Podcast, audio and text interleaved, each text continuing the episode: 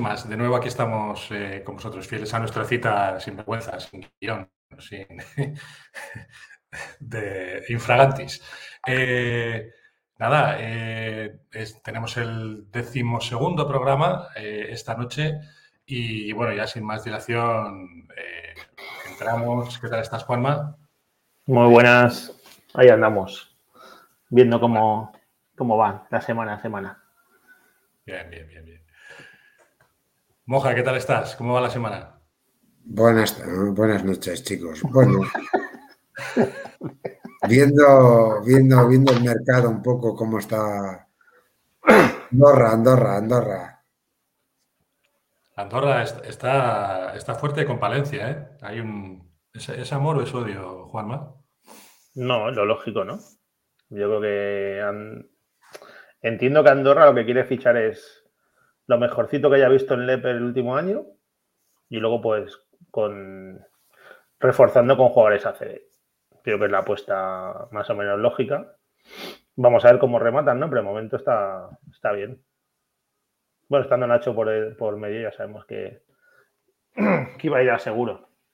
Sí, ¿Él, va con competencia, sí, bueno, al final eh, entiendo que es importante siempre la palabra del entrenador, ¿no? A la hora de fichar y, yo entiendo que en este caso sí.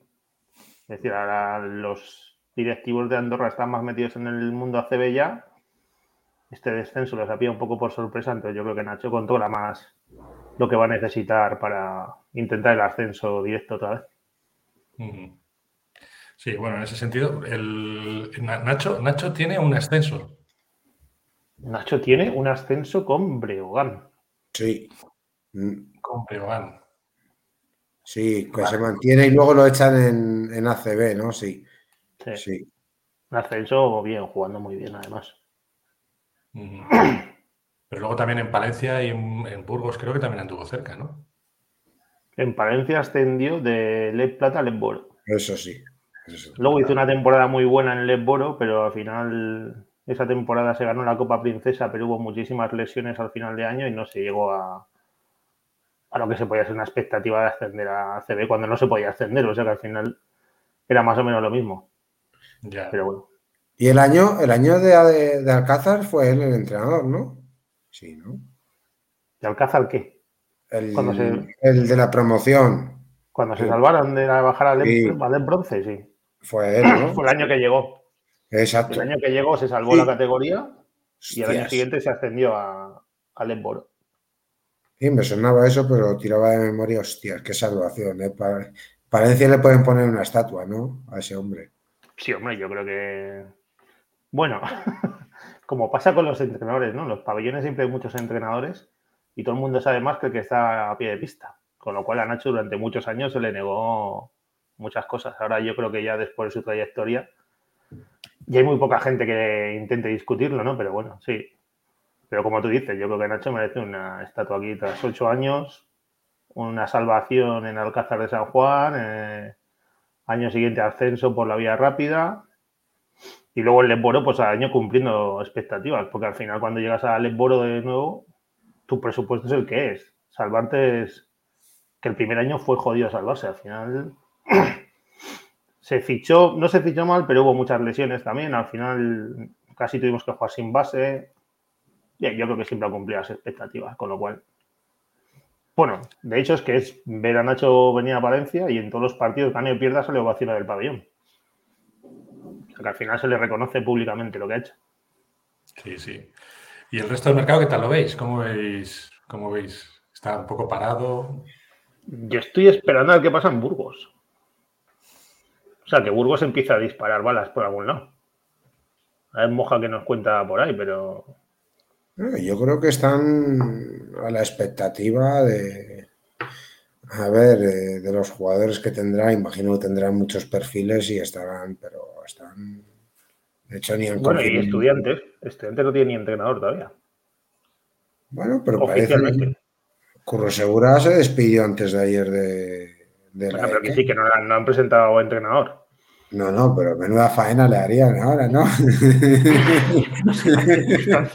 no sé en qué circunstancias ha ido de Grecia, pero bueno, sí. A ver, Curro Segura tiene detrás suyo el ascenso con el Betis. Eso no se lo puede quitar nadie, pero no sé.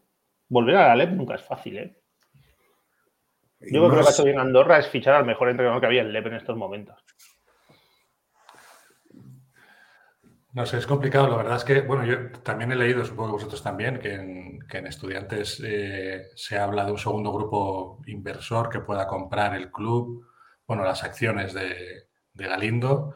Eh, la afición está completamente desencantada. Eh, yo creo que ahí tienen un polvorín interno.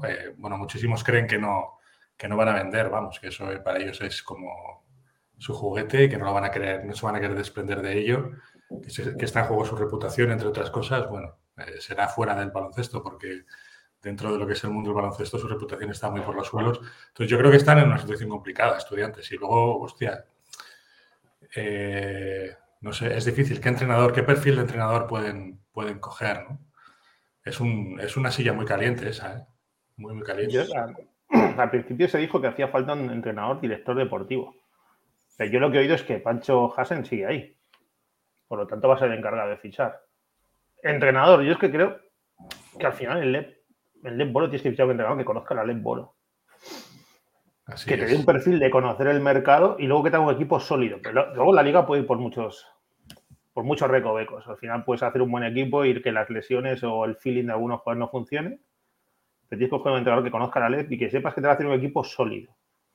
A partir de ahí, pues ya lo que es el deporte, macho. Ya, lo de, lo de Betis fue una cosa que se salió que salió un poco de madre, ¿no? El empezar, sí que empezaron con dudas, pero luego arrasar. No es fácil, pero bueno, ficharon todo lo que había en LED disponible, como quien dice.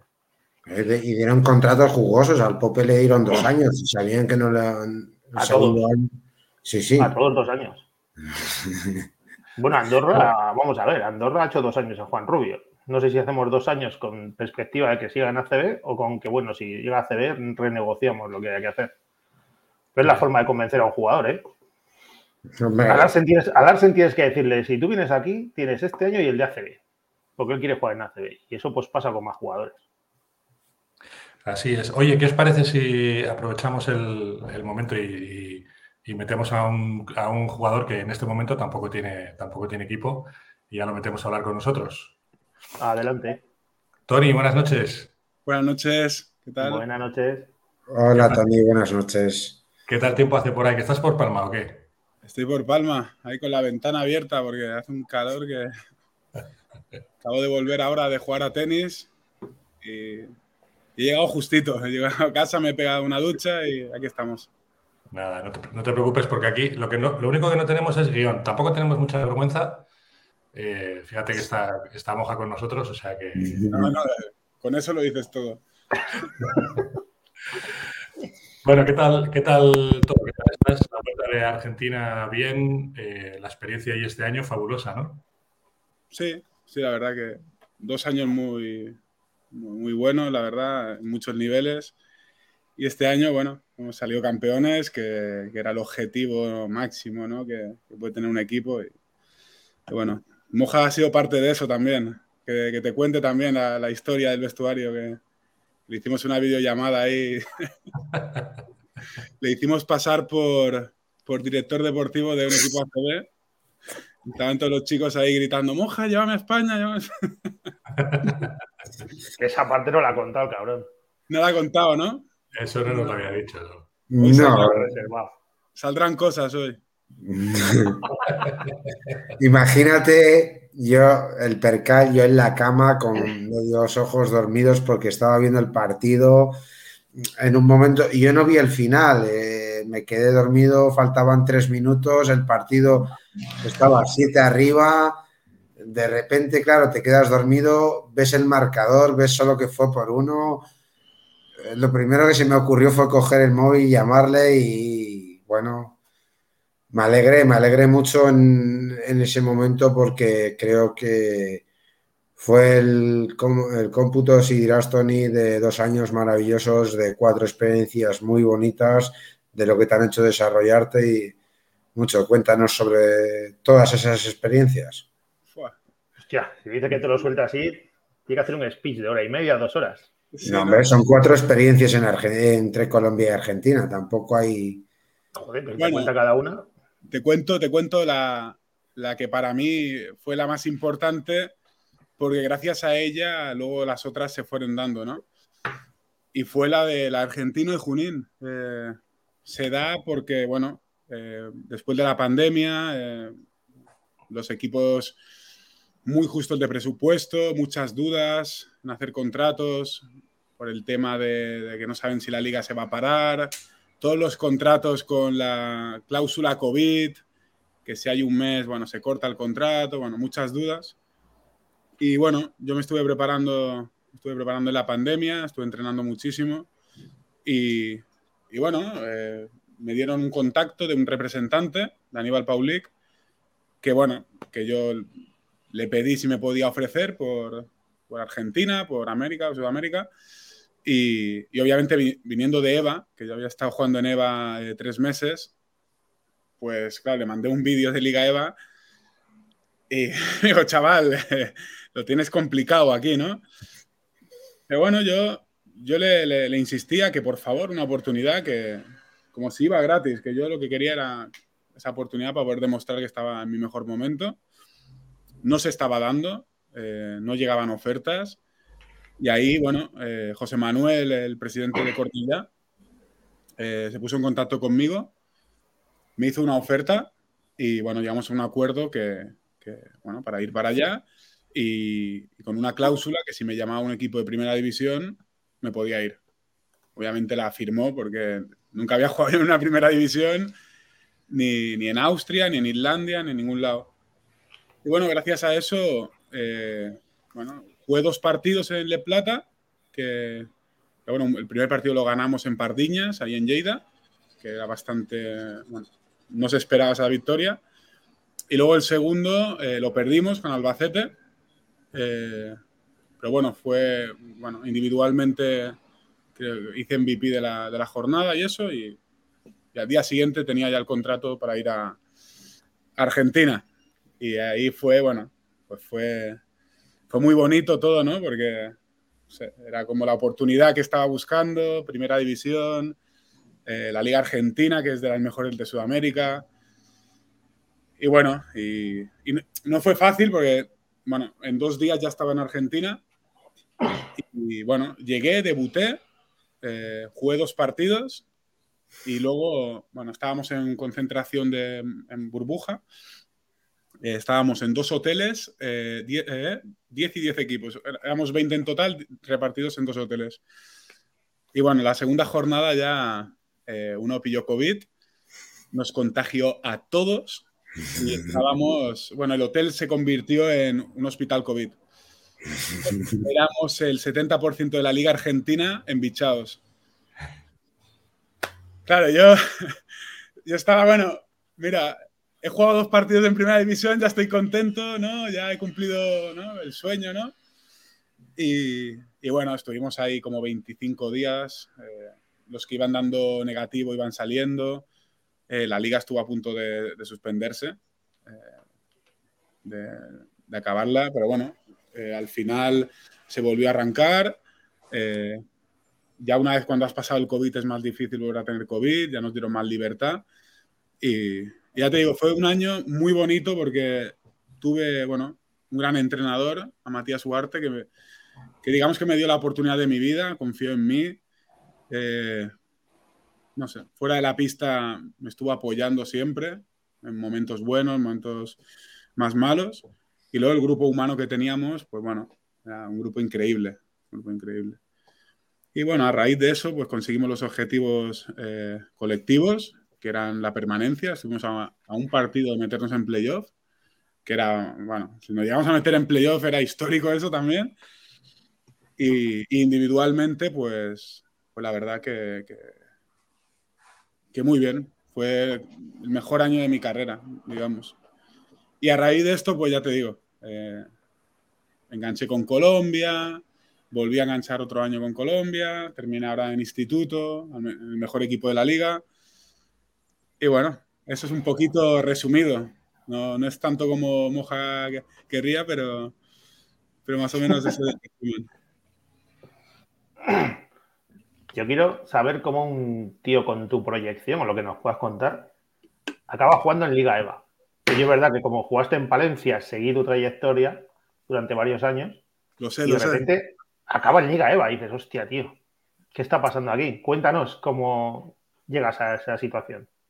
Bueno, esa situación. Eras, eras, tenía, habías jugado con las selecciones inferiores a buen nivel, o sea, eras un tío con un nivel ya reconocido. Sí, sí, sí, ¿no? Y jugué, bueno, tuve tres ascensos de Le Plata a Leporo. Eh, jugué cuatro temporadas en Leporo. Eh, bueno, luego me salí de, de la rueda, digamos, ¿no? Buenas.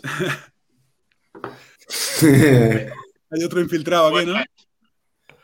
Sí, no, además estoy muy contento con Coño ni Bernarda, o sea que hoy cojonudo, muy bien, muy bien.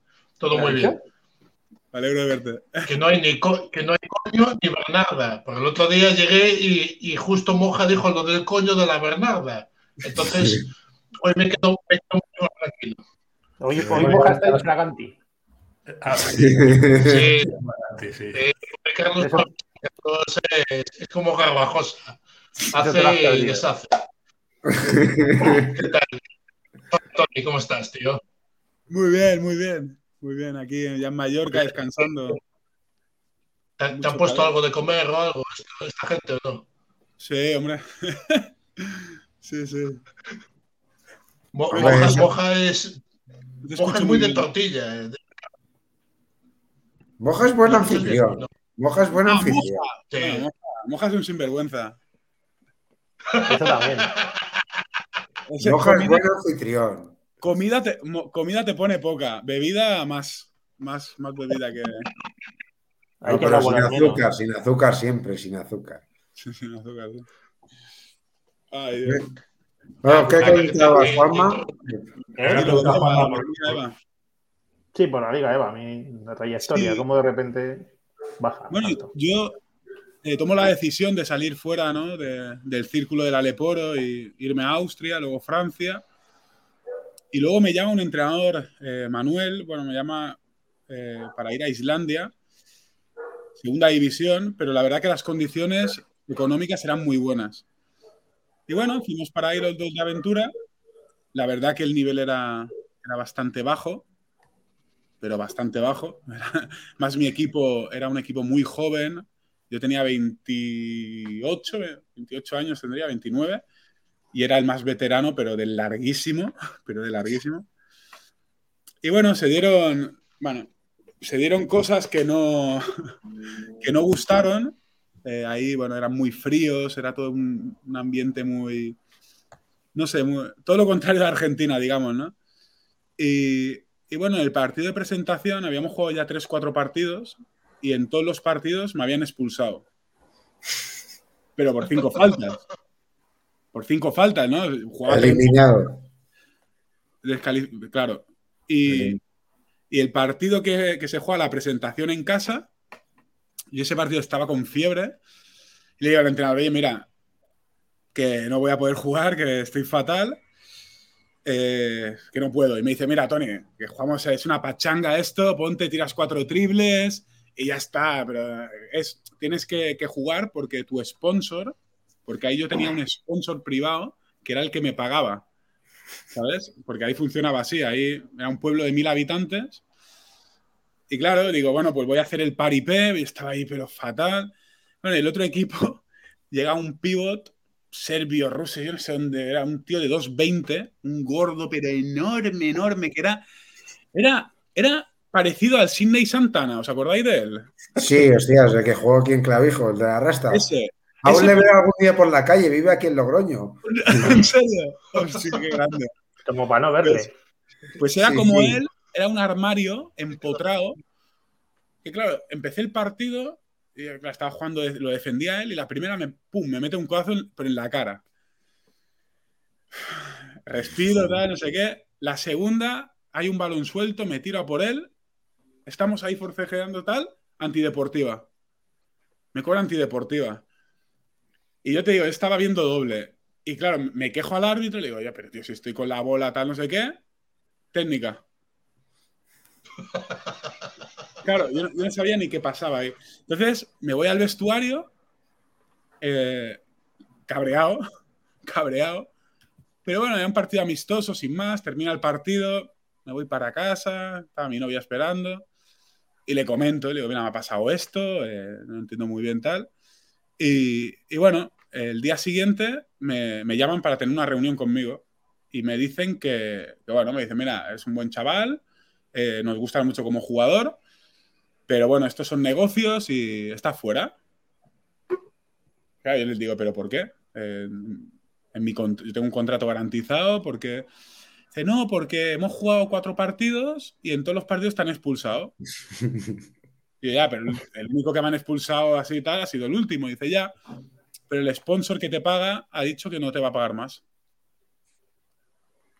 Y claro, ahí yo me quedé un poco diciendo, bueno, pues me tenéis que pagar todo el contrato, si no, no, no me voy de aquí.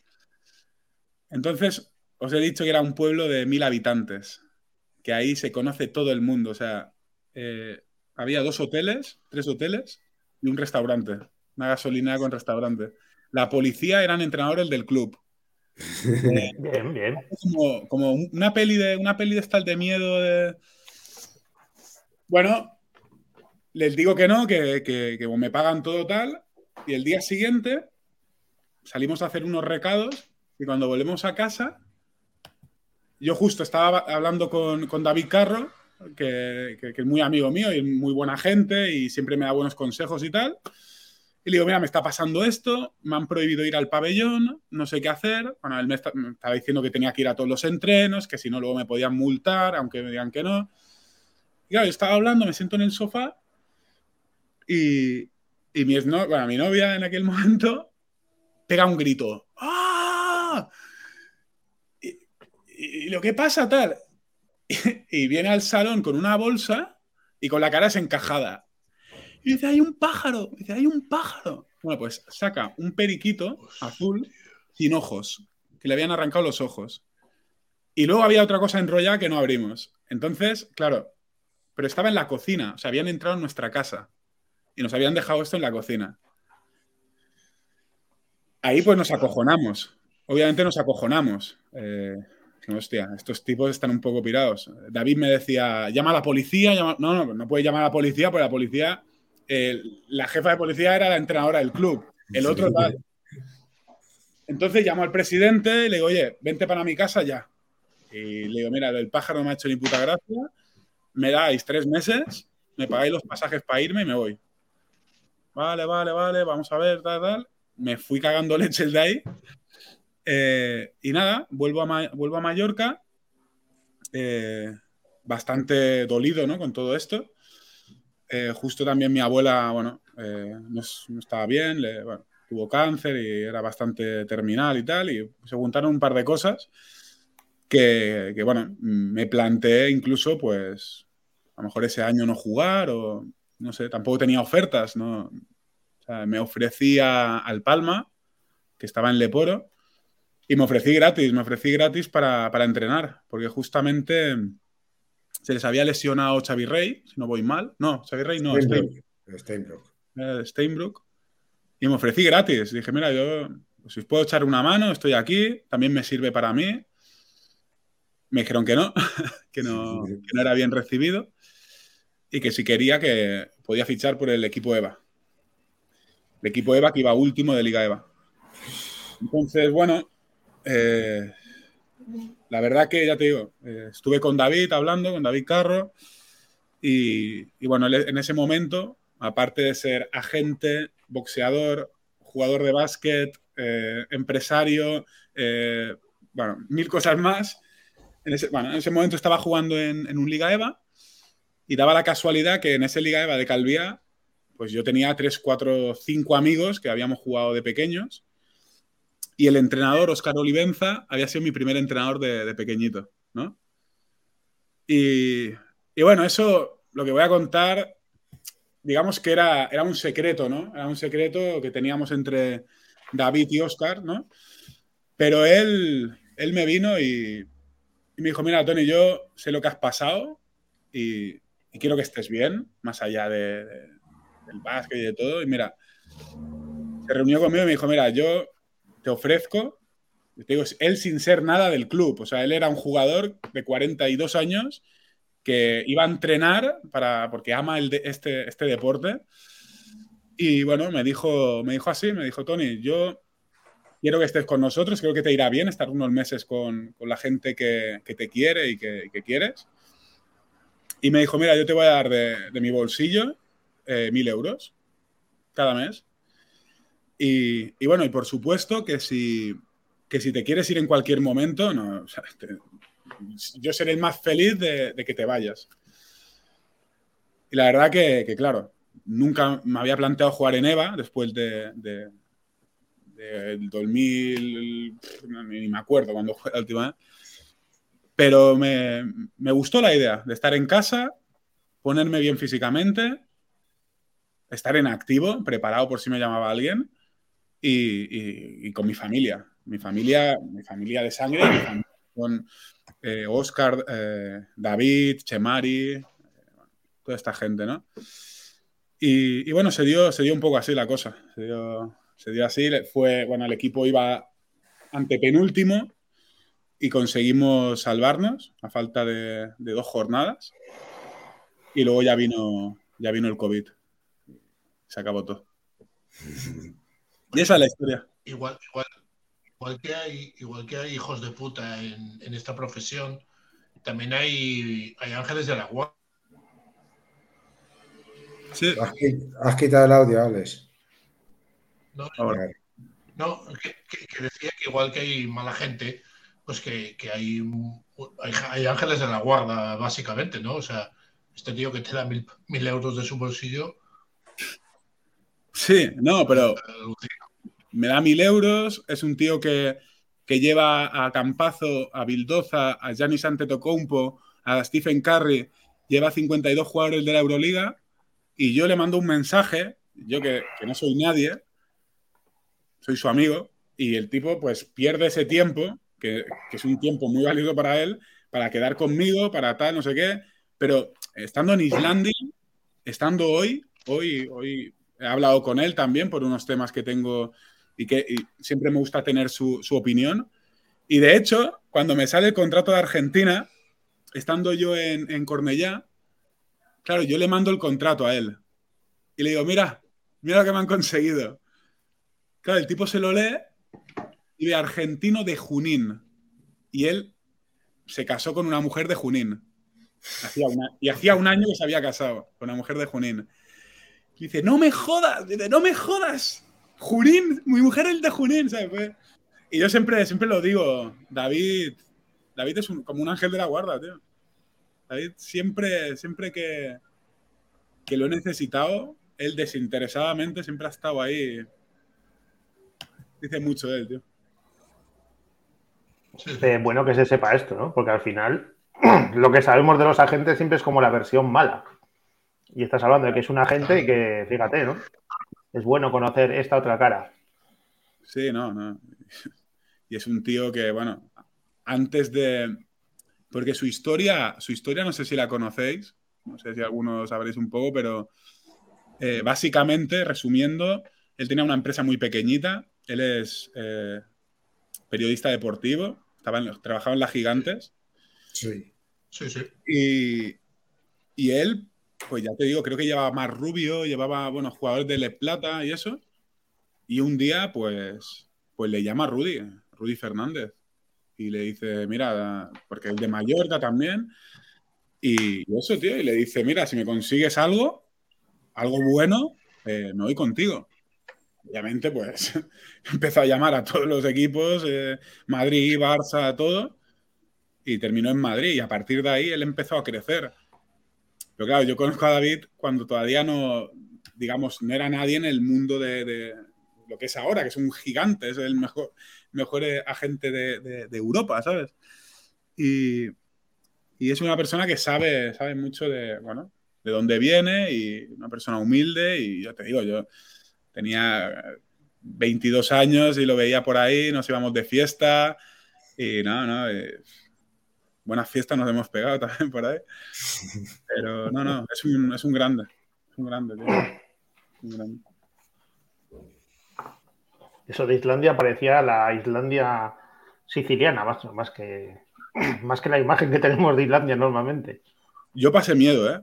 Yo, yo, Juanma, yo pasé miedo, tío. Porque además, si estoy yo solo, también paso miedo, ¿no? Pero tenía, tenía a mi novia en aquel momento y es como que, joder, es como que eres responsable también de ella, que te acompaña y todo eso. Y claro, ver que han entrado en tu casa, eh, te han puesto un pájaro muerto sin ojos, estrangulado, ¿sabes? Claro, luego lo buscamos por internet y era como, como un mensaje de que tu tiempo aquí se ha terminado. Y, y cosa de brujería y de cosas.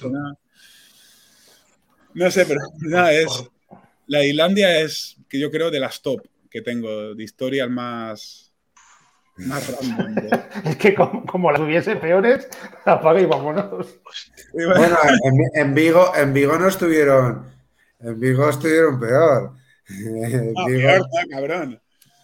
pero, pero ocho meses sin cobrar, sí. ¿En Vigo? 2009-2010 jugaste en Vigo. Sí, el año que sacaron de. que pusieron de aval el, una finca, ¿no? Una parcela. ¿Quién era el entrenador? Eh, Poveda, ¿no? Sí, en malagueño. Hostia, pues yo estuve en, yo estuve en, un, en un Vigo Palencia en, y era Poveda el entrenador. Sí, sí. Ese partido sí lo fui a ver, sí. ¿En Vigo? Sí, lo fui a ver a Vigo. Sinceramente, yo me, acuerdo más del, partido en Palencia, que ni jugué, creo que ni jugué ese partido, pero me acuerdo del banquillo estar ahí. Hostia, a ver, el día que yo fui a Vigo, creo que debutaba Oleri, creo. ¿Quién? No estoy seguro, Oleri. Ian Oleri pudo jugar. Ian Oleri, Ian Oleri, claro. Debutaba. Creo, creo. Ya no me acuerdo, porque joder, 2009, macho. Estoy tirando así para atrás y sé que fui a Vigo a ver el partido, pero no sé si era el que si debutaba allí o debutaba aquí. Me suena que vimos el debut con Vigo de Ian O'Leary. O sea, él debutó en Vigo, sí, pero sí, sí, pero ya pero llegó desde el principio, digo, ya, ya había debutado en la Leporo, digo. No, no, no, digo debutar con Vigo, con Vigo. Su primer partido con Vigo, creo que era el que yo vi. Pues el primer partido fue contra Orense. Entonces no fue el que yo vi. Me suena ahora que lo he dicho. Yo sé que estuve en ese partido, pero no. Teníamos a Oliri, Tim Frost. Tim Frost, sí. Tim Frost que se aguaba ahí. Mike Era asmático, sí. Mike Williams, el negrito de Unicaja, el flaquito ese que tiraba de tres. Hostias, pero teníais buen equipo, ¿eh? Teníais. Tío, Galarreta, José Rojas, Marc Solá, Mario Díez. Eh, Míticos de Ah, Marcos Zuca, tu amigo Zuca.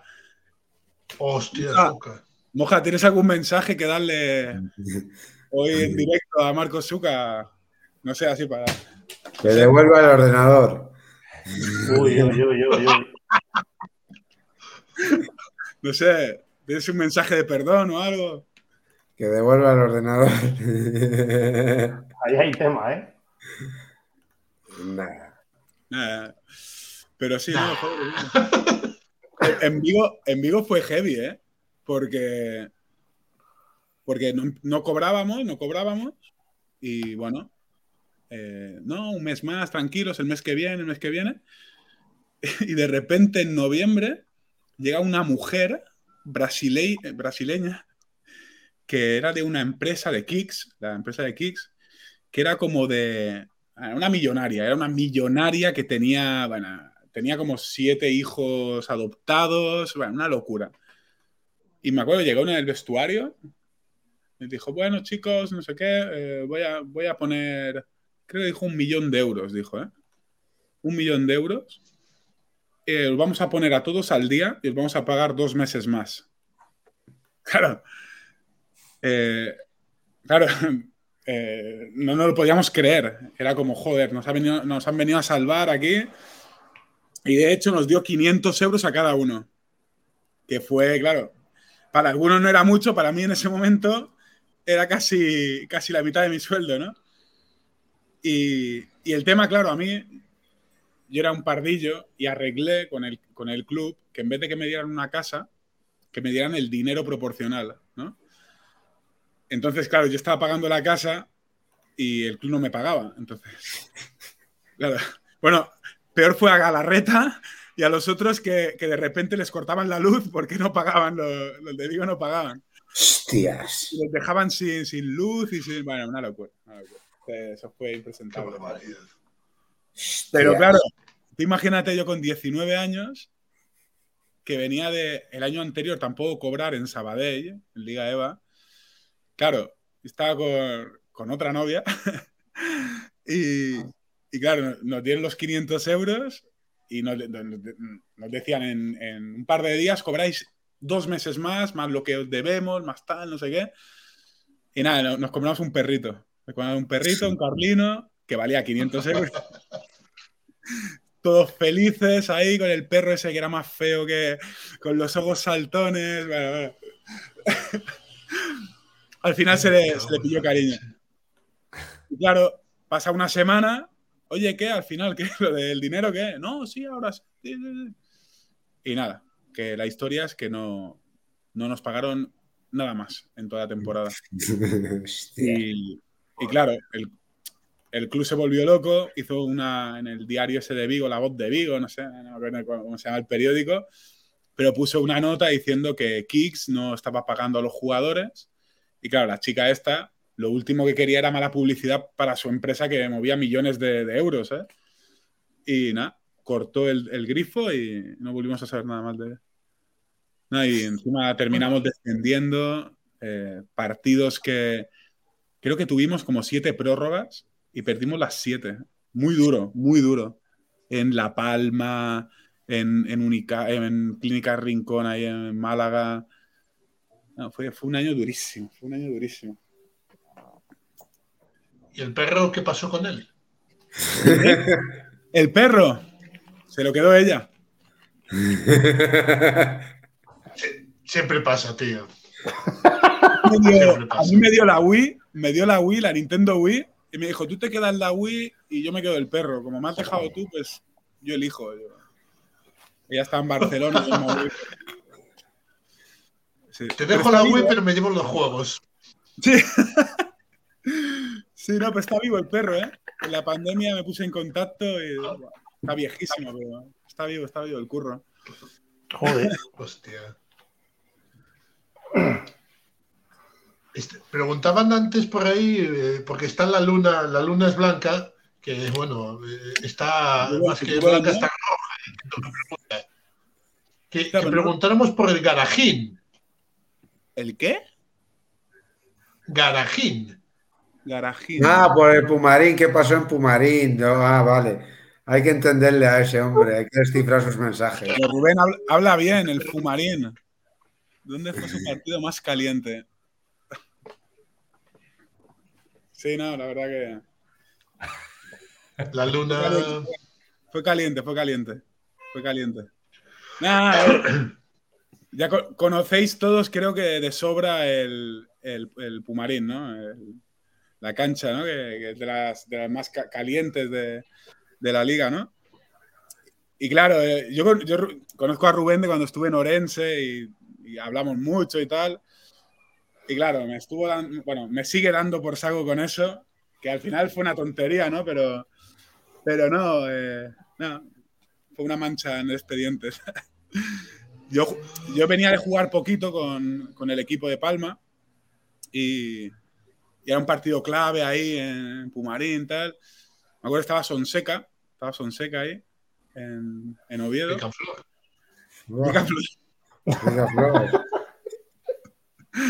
estaba, pues, estaba Sonseca y claro, yo entré y la primera creo que tiré un triple, lo metí y bien, lo celebré, no sé qué. Y claro, la segunda le hago la finta, voy para adentro, meto y metí como 10 puntos o 12 puntos eh, seguidos. Y claro, piden tiempo muerto. Y bueno, según Rubén, yo me saqué la camiseta, me puse en bola. No, o sea, yo hice el gesto ¿Sabes? El gesto de David Smith. Pero no, pero de verdad, de verdad, y está el vídeo que lo he visto yo. Yo no lo hago a la grada. O sea, la grada es así, ¿no? Yo lo hago a mi banquillo, estando en mi banquillo. O sea, yo hago así a mi banquillo. Y la gente me viene y me abraza, ¿sabes? Pero bueno, a raíz de eso, bueno, eh, Rubén, aquí dice, y también pregúntale por su ascenso favorito. Ah, no, y a raíz de eso, pues Rubén, pues. Luego hubo un tuit ahí polémico también, pero bueno. Pues sí, mi ascenso está en el mejor momento de Madrid. en Orense, en Orense fue, fue muy bonito también ese año. Fue muy bonito. También duro porque hicimos un, un All-Star de la Le Plata en ese equipo y no, no conseguíamos arrancar, no, perdiendo con Gandía, perdiendo contra equipos que supuestamente... Y cambiaron el entrenador, vino Rafa Sanz y, nos puso, nos puso las pilas a todos, pero, pero que yo no, yo os juro que no he tenido un entrenador así, ¿eh? Peculiar, ¿no? Peculiar, peculiar. peculiar, pero te juro que, a ver, yo de momento, a, momento le, pillaba cariño, ¿sabes? Luego te insultaba, ¿sabes? Pero, pero no sé, eh, no sé, tenía, tenía, tenía algo. y sobre lo último, que, lo último que se supo de este tío que cogió, leí hace poco una historia que se cogió el coche porque él era entrenador de, la de las selecciones autonómicas. De hecho, hizo campeón de Andalucía, pero le salió una oferta en Portugal. Y se fue. Que iba último, ¿no? Juanma, no sé si te suena. Sí, sí, yo también escuché la historia, sí, algo así. Sí, se cogió el coche y se piró para Portugal y dejó la federación colgada. Yo es que le recuerdo como un tío muy vehemente, muy, hostia, yo al límite muchas veces, tío. Yo, me, acuerdo de él cuando le ganamos las semifinales de la Final Four en Fuenlabrada. casi le da un. claro, con Tenerife, porque él venía de perder la final el año anterior en, en Cáceres, la Final Four, justo con GBC. Y me acuerdo que casi le da un, pero un infarto ahí al pobre hombre. De hecho, eh, no sé cuántos años tenía en 2012, pero era el entrenador con más partidos en Leporo. Sí, sí.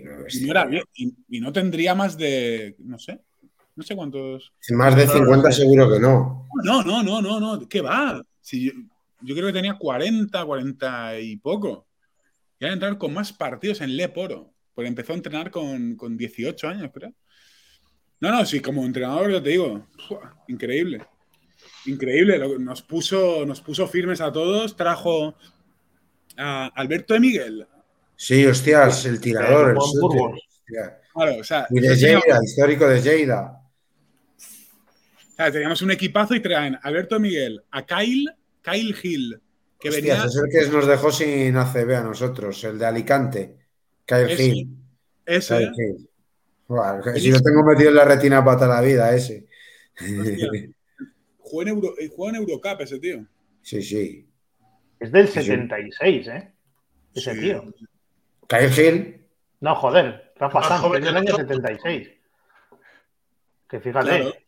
Pero hace tiempo que desapareció de lo que es de los banquillos Lesboro, ¿eh? Yo creo que desde la época del 2012, 13, con Orense creo que fue la última vez, ¿no? Nosotros ascendemos al Leporo, se queda él, renueva y vuelven a bajar, creo. Vuelven a bajar y, se lo cargan. Y ahí creo que nadie lo ficha y creo que se fue a un EVA en Córdoba, ¿no? A Córdoba, sí. él es de allá. Bueno, aquí pone seguros Alcázar. Alcázar de San Juan. No. Alcázar. De Alcázar de San Juan, sí. Y luego se pide ya a Córdoba. Sí, sí, sí. Alcázar de San Juan. Eso es Ciudad Real, sí. Ciudad Real. no, no, es, no, es, no es Almodóvar de ahí. ¿De Alcázar? No lo sé. No sé. Alcázar de San Juan? Me parece que sí. Juanma, míralo a ver, tú que estás en la central de, de datos. ¿Que mira quién? ¿Que mira quién?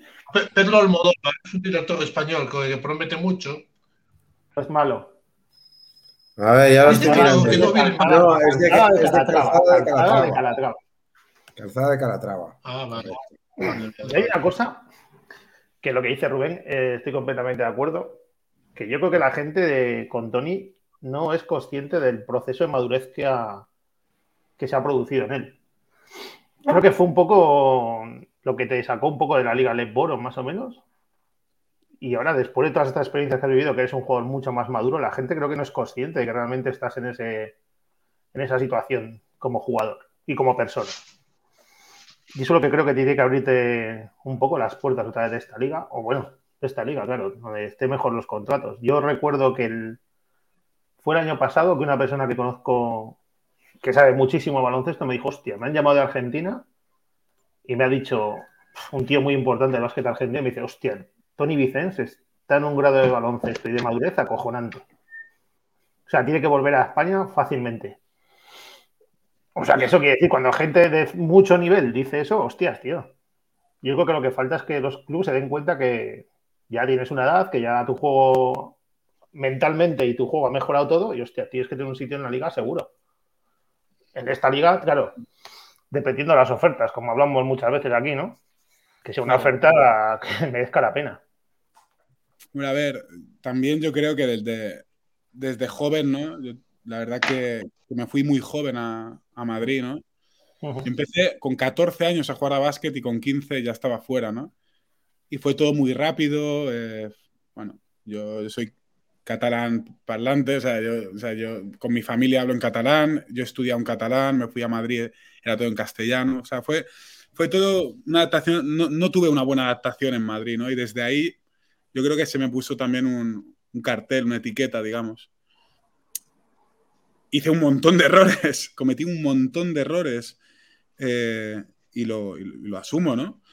Pero sí que es verdad que, bueno, a medida que iba pasando... Eh, iba madurando, iba teniendo más, más años y tal, eh, bueno, seguí cometiendo errores, pero creo que ya llegó un punto que, que se utilizaba mucho el es conflictivo, es problemático, el no sé qué, lo otro, ya para empezar con tema de contratos, ¿no? O sea, y eso lo hablábamos con Moja, que, o sea, y, y, yo estoy tranquilo y puedo decir nombres y tal, porque es la realidad, no, no me invento nada. Pero yo, qué sé, yo vuelvo a mi casa en 2014 y, voy a hablar de números, porque ya te digo, yo no tengo ningún tipo de... O sea, voy a decir la verdad, o sea, ya me fichan en mi casa en Le Plata, en un proyecto para subir a Le Oro, por mil euros. Mil euros. Sin casa, sin casa, sin comida, sin viajes, sin nada, ¿no? Eh, bueno, eh, quería estar en casa, quería esa inversión, bueno, eh, asumo eso, ¿no? Sabiendo que hay compañeros que cobran el doble y casi el triple, porque ese año, ya te digo, gente firmaron a gente por dos años, les ponían la casa, que como, bueno, en Mallorca una casa de los 800 no baja, bueno. Y bueno, yo lo di todo, eh, salía desde el banco, fui de los mejores sexto hombres, eh, eh, hice una temporada muy buena. Subimos a Leporo y yo me acuerdo, yo me iba a Cuenca, me iba a Cuenca con unos amigos a jugar un torneo de 3x3 que nos daban 600 euros si ganábamos y a nuestra super motivación. Y a mí me llama en el barco de Mallorca para Barcelona, me llama el director deportivo y, me dice que bueno, que están muy contentos, que están ya mirando para el año que viene la plantilla de Leporo y que, y que bueno, que ha hecho un temporadón, que tal, no sé qué, que contaban conmigo.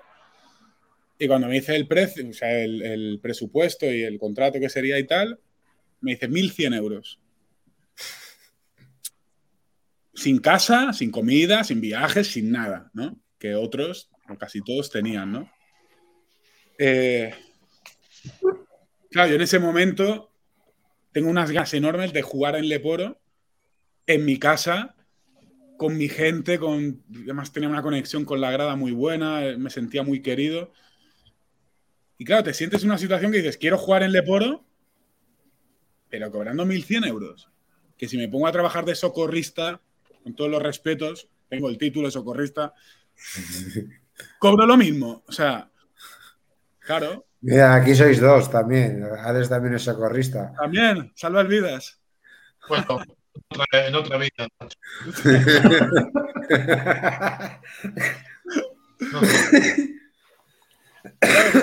A lo que voy es eso, que, también me he sentido, en este sentido, eh, maltratado, ¿no? Porque, joder, haces un temporadón en Le Plata, 14 puntos, 7 rebotes en 16 minutos y te ofrecen 100 euros más por jugar en Leporo como premio, claro.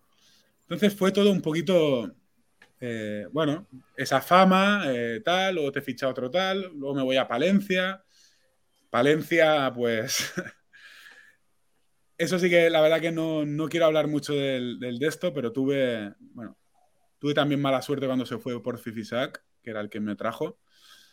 Pero bueno, fue un cúmulo de, situaciones y, llegó un punto que eso, que, que, yo para estar en, España, en mi tierra, da igual lo bien que jugaras un año u otro, pero siempre cobrando unos contratos muy malos, eh, no tenía que buscar algo, tenía que buscar una salida y, se dio cuando, bueno, en mi último año en Leporo, pues pasaron, bueno, eh, termina la temporada, mi agente no se llevaba muy bien con, el director deportivo de donde estaba y en una semana que tenían que hablar y negociar la renovación, pues fichan a otro jugador.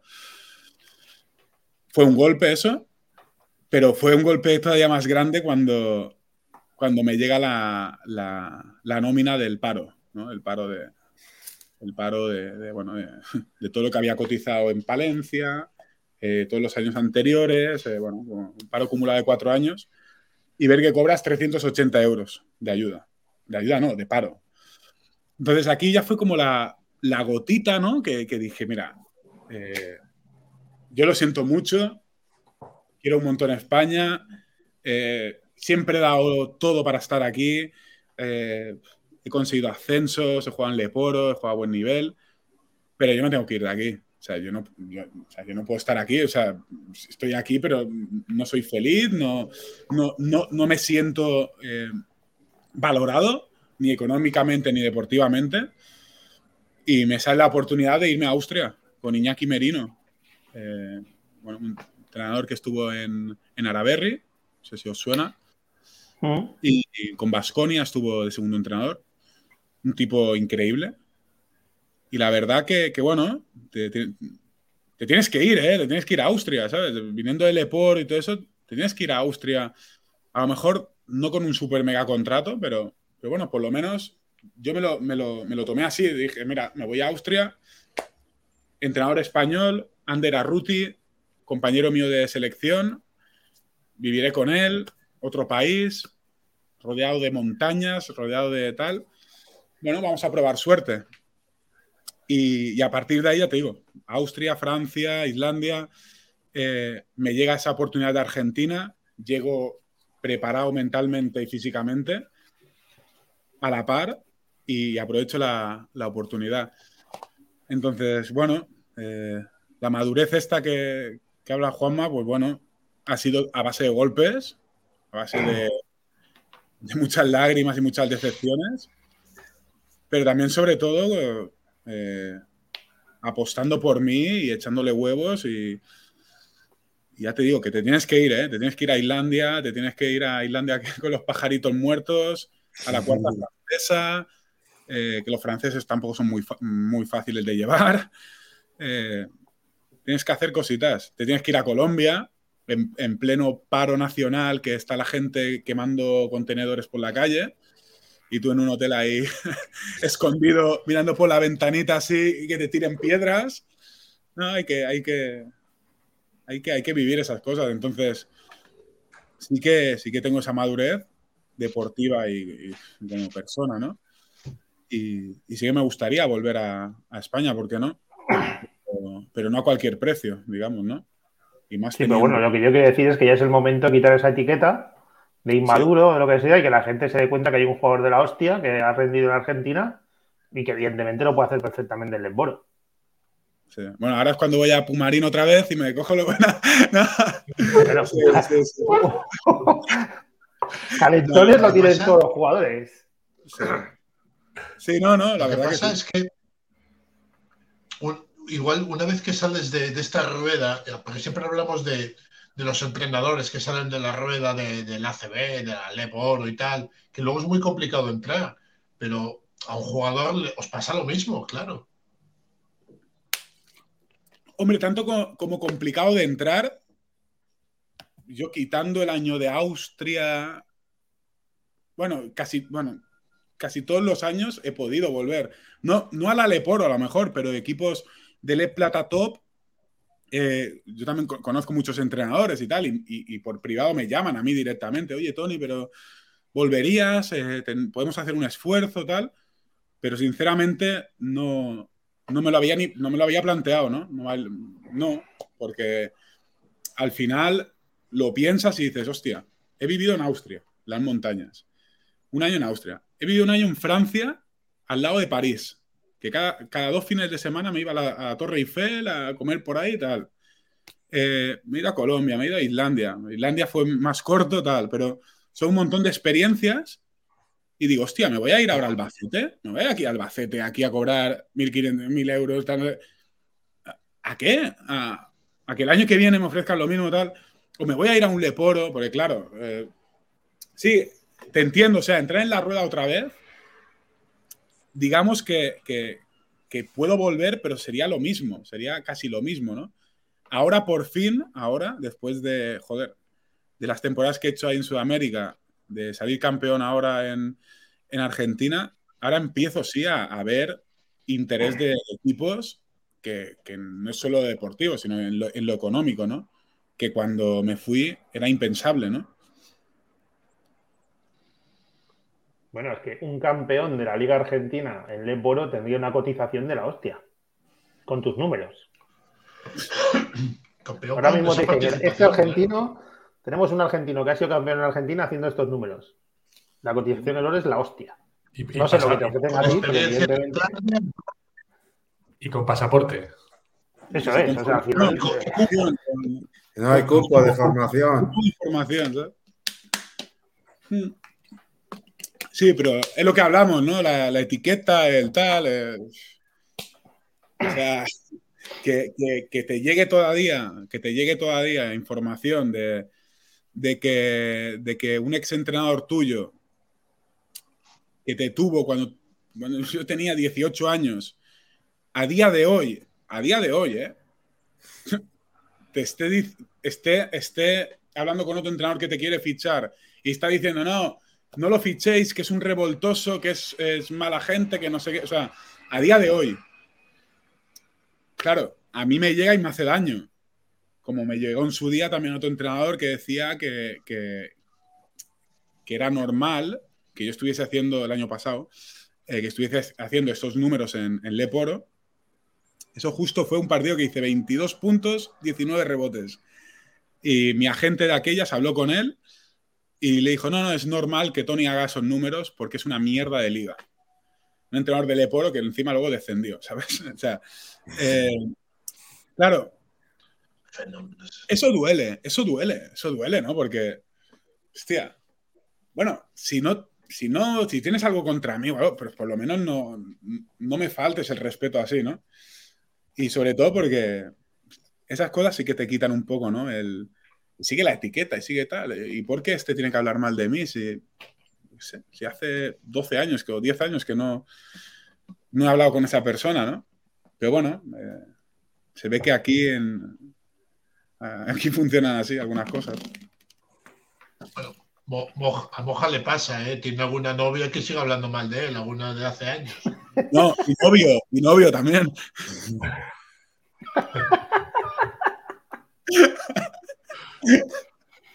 No, cariño, que no.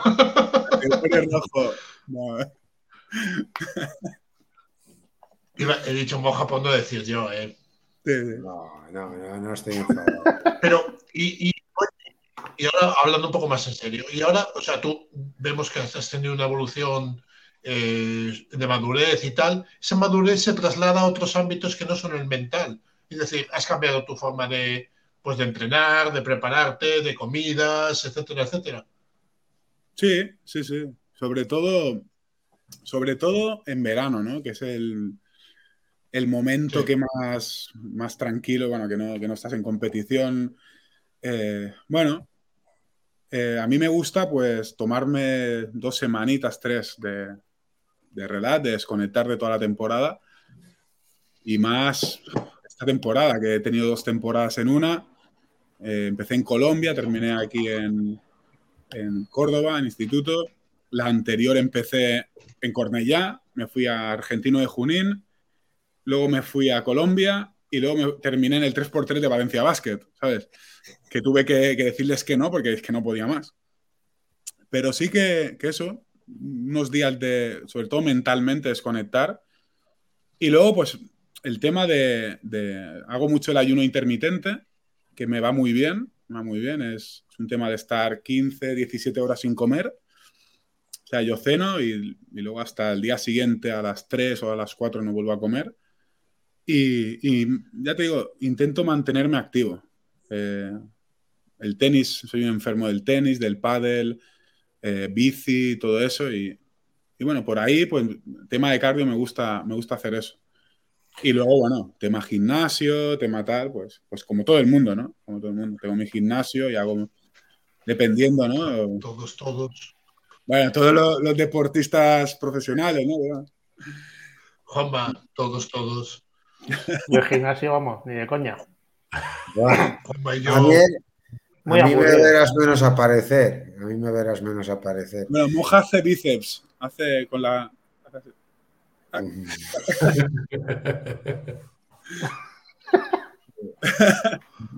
Yo lo que sí, lo que sí te quiero, lo que sí que te quiero preguntar, y ya no entrando en, polémica, eh, sobre todo, ¿cuál es tu ambición para, para volver a España? ¿Qué es lo que te motivaría más que económicamente sabemos que no podrían llegar a lo que podría ser tu cotización en Sudamérica? ¿Qué te motivaría? Hombre, para empezar, obviamente, soy consciente de que, que no puedo económicamente, o te vas a un equipo ACB de media tabla de tal, o, o yo que sé, un Andorra, un tal, un Burgos, pero que no es el caso, no creo que, sea el caso. Pero lo que, que por una parte económicamente me tiene que compensar y luego que sea un proyecto que sea un proyecto ambicioso, que sea un proyecto, si puede ser de, más de un año, y, volverme también a sentir importante ¿no? y, valorado. Sí, si vas a Orense, yo creo que la luna pone parte de tu sueldo, lo pone él. Sí, él habla de, un, habla de un tal Pedrito, pero yo creo que dice, se refiere a él mismo. será un mote que se pone. Claro, no. lo podéis meter aquí para verle la cara. Nunca, da la cara. Yo, ha tenido alguna polémica este año y no, el tío no da la cara. Se pone una botella de coñac o de algo. De ron, de ron, de Areucas una vez. De ron, de ron. De ron, de ron en Areucas, creo. ¿No puso la cara una vez? Sí, en tirando de tres, sí. Sí, sí. No, en tirando de tres, no, no. Sí, el día de la este no, este no, este, este no ha puesto la cara.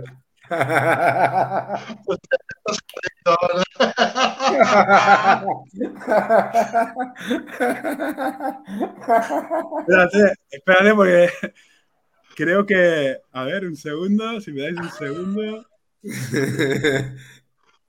Espérate tú que te va. No, espera, que aquí tenemos, un repertorio bueno. Mira, mira, mira. Esa va a gustar, ¿eh?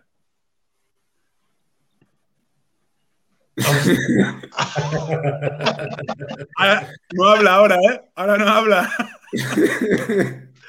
no, no, dice que sí, que sí, que se... No, lo, lo, que pasa es que como entra este, este, señor, este señor, pues un señor, ¿no? Nos tenemos que ir todos, o sea, va a estar él solo. Ojo, ese, ojo, no podemos ir a ligar con él, ¿eh? Yo, yo, me, yo me quedo en mi casa porque se las queda todas. Me cago en la hostia dejarme. No, el tipo es un tío interesante, la verdad.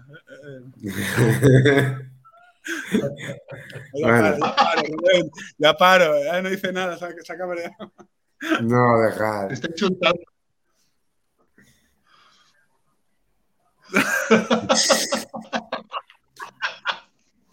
dile que luego lo cortamos, dile que luego lo cortamos. yo lo que quiero sí entrar un poco es en el tema de la comida. Joder, eh, tú que has eh, estado en estos países, más, ¿dónde, ¿dónde has dicho, wow, aquí Bueno, voy a empezar por donde he dicho, aquí están zumbados por comer eso todos los días y es en Colombia. O sea...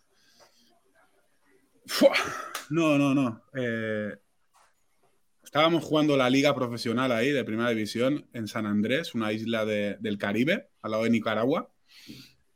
Y, y bueno, estábamos todos en una casa tipo de narcotraficantes, de estos con piscinas, 20 habitaciones. Bueno, nuestro equipo estaba ahí, que encima éramos locales y tal.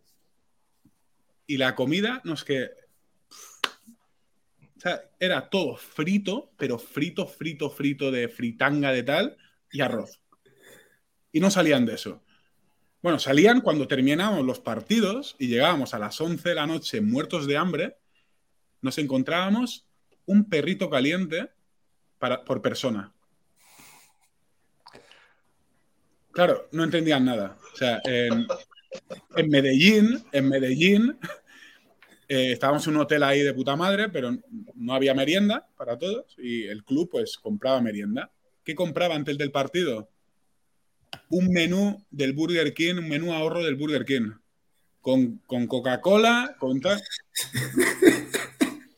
Claro, tú imagínate, antes el prepartido en el vídeo, en el scouting, estás ahí, está la merienda, y te traen un menú del burger. Claro, el primer día te hace gracia. Bueno, hostia, de puta madre.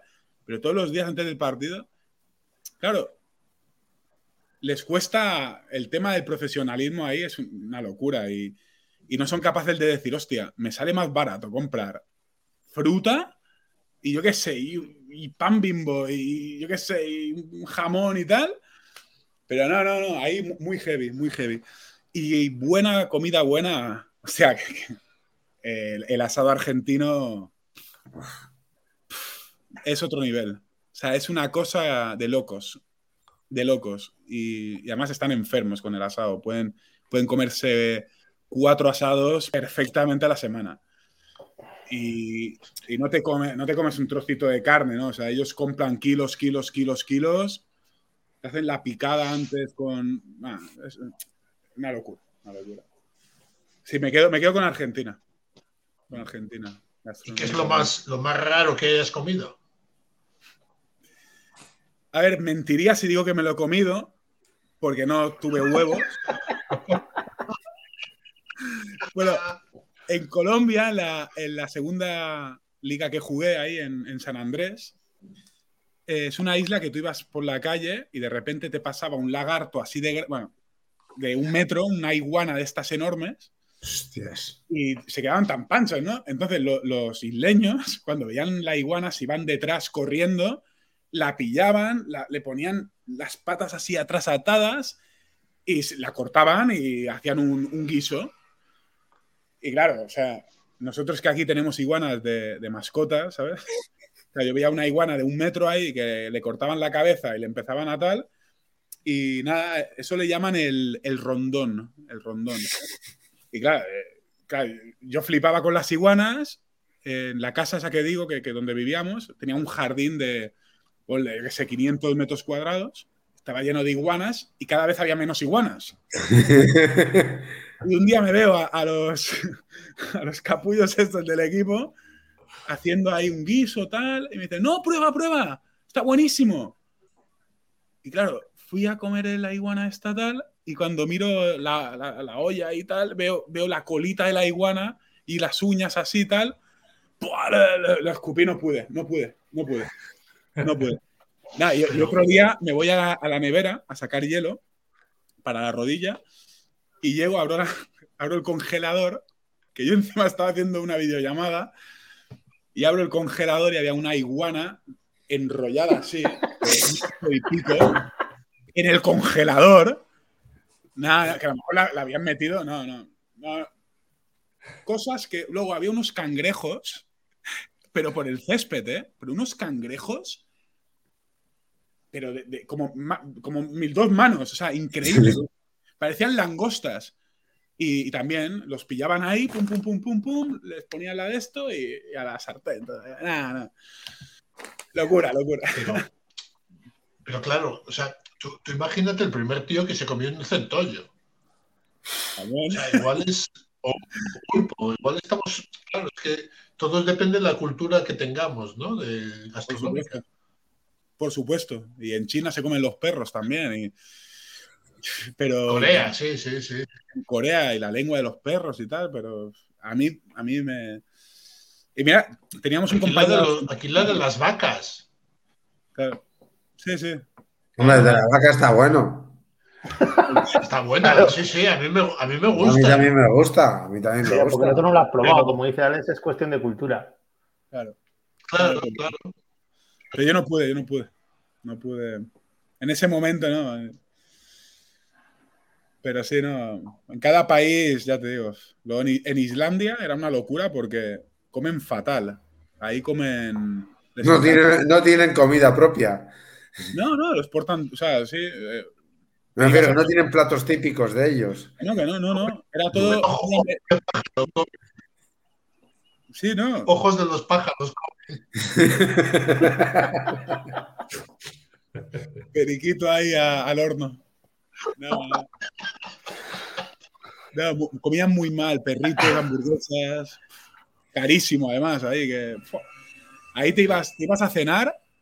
Nos fuimos a cenar con, con mi novia ahí a, al único restaurante que había, que era tipo una hamburguesería y cutre, pedimos una cerveza cada uno, tal, no sé qué, una hamburguesa con patatas, nos lo comemos tal, nos llega la cuenta 90 euros. Miramos así, nada, no puede ser, se han equivocado tal, 90 euros, dos hamburguesas y dos bebidas. Claro, nada, era una locura, era una locura. Grande iguana colombiana de iguana con... por lo menos. Por lo menos, ¿sabes? Y luego, y luego en Argentina, que eso no lo hemos comentado, sí que, que muy fuerte el tema del país, el tema de la inflación. Eh, una locura, una locura. O sea, ahí comía. yo, yo, tenía una parte muy pequeña del sueldo que me lo daban en pesos argentinos para mi día a día, ¿no? Para no ir a cambiar. Y yo con esa parte tal era, era como un sueldo, digamos, de, ahí. Y con eso podías ir a, restaurantes de lujo todos los días. Una locura, fue una locura. O sea, te ibas, ibas a comer un, Ahí le llaman bife de chorizo, que es como, un, como un entrecot, ahí gordo. Es lo más parecido al entrecot, pero enorme, gigante. Te podía gastar 4 euros, 3 euros por un pedazo. Al cambio. Al cambio, claro, al cambio. Que aquí te cuesta 20, 25, ¿sabes? Y, ahí por 3, claro. Imagínate. Así que, no, no, no. La Argentina, la verdad que, está delicado. Ahora ha vuelto a subir el, dólar, ha subido a 2, el peso a 2,80. De hecho, hoy he visto un vídeo que es terrible, de que las tiendas, los pequeños comercios no querían abrir porque no sabían a cuánto vender el producto, porque no sabían si podían volver a recomprar el mismo producto, como huevos, por ejemplo. No sabían ya si venderlos a 100 pesos, 200, porque no sabían lo que era el valor real del peso ya. Terrible. Claro, pues que pasó, pasó de en 2000 un peso, o sea, un dólar era un peso en el 2000. Yo ahora cuando me fui estaba un dólar 200 pesos. Y ahora que me he ido a las dos semanas, ha pasado de 200 a 280. 280. Claro, tú tienes un negocio y, los precios los tienes a lápiz, porque tienes que ir borrando y poniendo. Es una locura. Luego los sueldos no te suben, ¿sabes? Que... Locura, locura. Oye, Tony, que sabemos que, te tienes que ir, que, que, tienes que dormir tus ocho horas. Y, y antes de, antes de irte, sí que, sí que bueno, tenemos varios juegos, pero los vamos a dejar solamente en uno, que ni siquiera es un juego. ¿Nos tienes que decir un número del 1 a qué número es, Alex?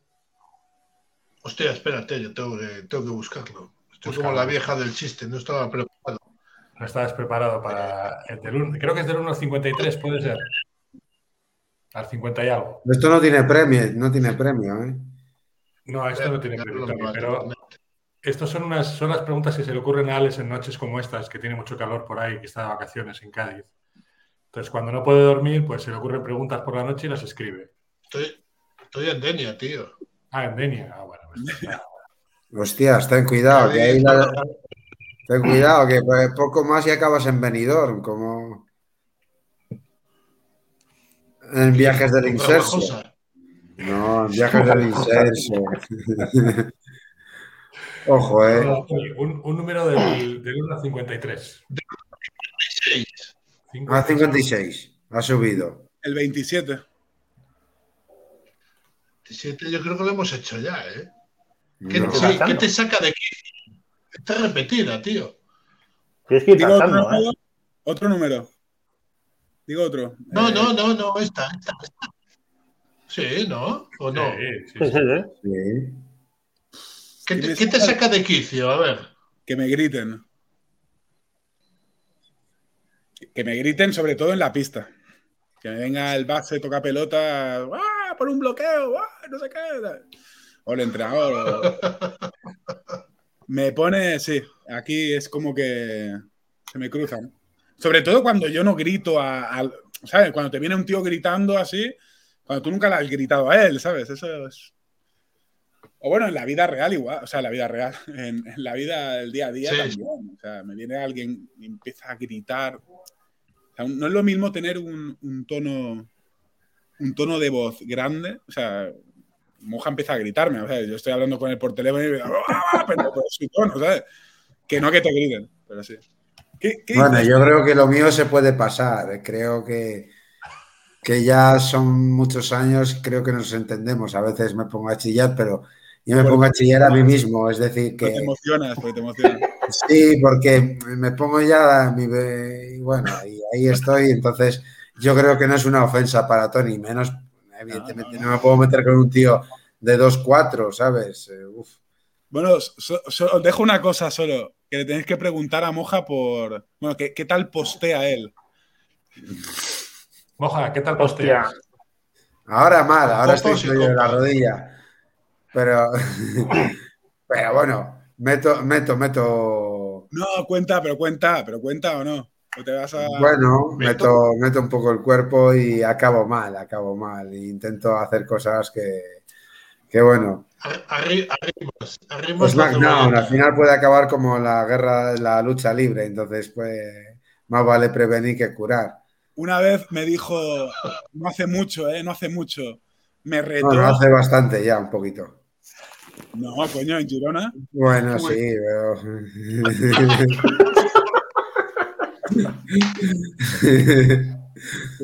Nos tomamos un par de cervezas y me pidió, Bueno, yo pedí agua. me, me pidió, me pidió que si le podía postear, que quería tener el honor de, de que le posteara, pero lo más fuerte que yo pudiera. Y encima con la rodilla como estoy. Bueno, solo os digo que, que- que salió alguien volando así. No, pero bien, bien, bien, bien. Aguantamos un poquito. Aguantamos un par de segundos, pero es difícil aguantar. Pero me alegro, me alegro. Hombre, no han podido con ellos ni. Dios, ni Magui, ni Magui. Ahora que hablábamos, le hizo un traje a vuestro Magui, Alex. En regatas. Ah, a Gary. Vale, vale. Magui, ¿no? Sí. Pero es que, es que, es que Magui. Magui- Arrastras. Sí, sí. Claro, es, es que Magui es que es vegetariano, tío. Es que en Argentina el, el ni lo miraría. Es vegetariano. Ahora, joder, no- vegetariano, Magui. ¿En serio? Sí, sí, sí, sí. Pues es un armario. Yo, yo, yo el año pasado le vi. No, hostia, un armario. Le vi en la calle, iba con el carrito de la compra, este que llevamos, el típico carrito y tal, y parecía como de pinipón. O sea, parecía como, como si llevo yo, pues, no sé, el de mi hijada, ¿no? Llevo el, el carrito de mi hijada. Era, era una cosa. Pero esa cosa tan pequeña con ese tío tan grande, esas- Sí, sí. Llevaba un brócoli, No, no tres cebollas, una zanahoria. Buen trotamundos también este. y tanto que sí. México, Argentina. Este año estaba en México, ¿no? Estuvo en México y luego fichó en Argentina. Y yo ya te digo, yo Ah. jugué como seis partidos contra él, entre playoff y, y liga regular. Seis. Seis partidos jugamos. Es duro, ¿no? Sí, lo que pasa que es que es diferente, tío. Eh, En Argentina, digamos que yo no, se exige tanta defensa, ¿no? Al 5 grande como él.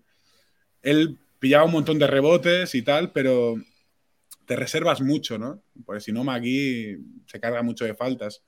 Es un tío que tenía que jugar 30 ahí, sí o sí. Pero no, no. Yo, yo estaba jugando de 5 y lo tenía que defender y, había veces que, me tocaba, no sabía ni si ponerme por delante, por detrás. Pero claro. No, pero muy bueno, muy bueno, la verdad. Yo pensaba que los posteos de Moja eran por la noche, macho. ¿Eh? Ah, los posteos. No, no pensaba que hablabas de baloncesto, es verdad. ¿Eh? Que no pensaba que el tema era el baloncesto realmente. es que fue de noche, es que fue de noche. Ah, joder. joder. Hostia, moja. Fue de noche, fue de noche. En las calles de Girona. Dice, dice por aquí la luna que lo que pasa en Girona queda en Girona. Mejor que sí, mejor que sí. bueno, Muja de Girona no ha contado casi nada al cabrón, ¿eh? Tenemos que decir que Muja no, Muja no, no aprenda, tío, ¿eh? No aprenda, nos, nos distrae con otras cosas, pero no, no. Eso que le, pagamos el viaje, le pagamos las dietas, todo, ¿eh? desde aquí, desde este programa serio que somos. Yo tuve que pagar los vuelos de mi compañero. Yo tuve que pagar los vuelos de mi compañero, ¿eh? De ida y vuelta. Eres un no, tenía tarjeta, no tenía nada. Llegué, llegué sin, sin tarjeta de crédito, sin DNI, sin tarjeta del móvil, porque me robaron en Argentina la cartera donde tenía todo. No, qué, qué locura, tío y, después de estar volando 17 horas, eso fue... ¿17? No, estuve 26. Sí, bueno, sí. Bueno, estaba yo calculando no, con los tiempos de, espera. Estuve, estoy hablando de los. Bueno, fue una odisea, eso sí que fue una odisea de, del tema de. Con perdón, ya sé que tienes prisa, pero eso fue lo más heavy que yo he vivido con un, un jugador profesional, que ya la liga está acabada, que él se quiera marchar a su país y, y que le ponían tantas pegas porque el dólar estaba de lo que hablamos, de la situación del país. Al final, fin y al cabo, eh, los billetes estaban subiendo, era una locura. Sí, no, fue, fue un momento un poco tenso, sí. Sí, porque tenía el billete sacado y no me habían pagado. Y no me habían pagado el último mes, los dos últimos meses, la prima por campeón, la prima por clasificación de torneo internacional, la prima por ir a la final. Y claro, estamos último día y no, mañana, mañana, antes de irte, mañana, mañana. mañana, como no para ir mañana, yo no me voy, ¿sabes? Y, estaba Moja ahí preocupado, ahí ya haciendo llamadas en Argentina. real, ¿eh? Real. Haciendo llamadas en Argentina por si no me pagaban, a ver qué. Que voy. No, joder, no me da tiempo, pero tenía gente para racionar, joder. Hay que tener amigos hasta en el infierno. Sí, sí, y nada, luego llegó, llegó el director deportivo ahí, me tocó el timbre, entró con unas gafas de sol, así medio asustado, y sacó el dinero así, toma. fue, fue, una locura, fue de película, fue de película también. Que ha llamado que esto, esto, venga. Le mandó un periquito sin ojos. No, yo creo que el instituto daba un poco igual. La primera vez que salían campeones, yo creo que tiraban la casa por la ventana, desde luego. Sí, cumplieron, la verdad que cumplieron con todo, con todo. Cumplieron con todo. Oye, yo antes, de que te vayas, tengo que, se lo pregunto a todo el mundo, ¿no? Que me, tienes que decir un sitio para comer, un, restaurante que te mole. En Mallorca. España, a poder ser. ¿En Mallorca te va bien? Quieras. Buah, Mesón, Mesón, Mesón Campedro. Campedro. Tony, pero cuando vaya Carlos de nuevo a la isla le tienes que llevar a comerse la pizza. Hay, un sitio, bueno, esto es, te pone una pizza para 10 personas, te da 10 latas. Eh, para 10 personas tampoco, ¿no? Bueno, para 8 personas normales. Bueno, bueno, eso es para ir de salvajada por ahí está muy bien. Pero Y una pizza, una pizza que cuando éramos jóvenes pagábamos 20 euros, nos daban 10 latas y una pizza que era. No, no, increíble. O sea, además la masa gorda esa que, hacía, no sé, dos por dos, que era, gigante eso, no, podías ni. No, pero Mesón, Campedro, Mesón Campedro tienes que ir porque ahí te ponen eh, chuletón de, de buey eh, cortadito y con la piedra ahí te la vas haciendo ahí, pimientos de padrón. Nada, bueno. yo, yo, os voy a contar una anécdota.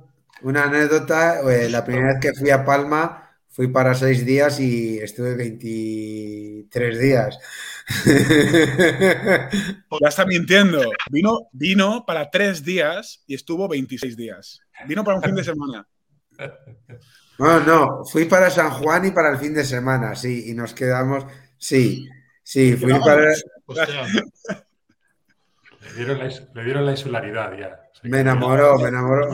El billete era muy caro, era el único billete que podía comprar y no sé qué. Todo el verano conmigo, todo, el verano. El cabrón este. Nos lo pasamos bien. Eh, íbamos a correr todos los días, ¿eh? Me acuerdo. A todos los días no.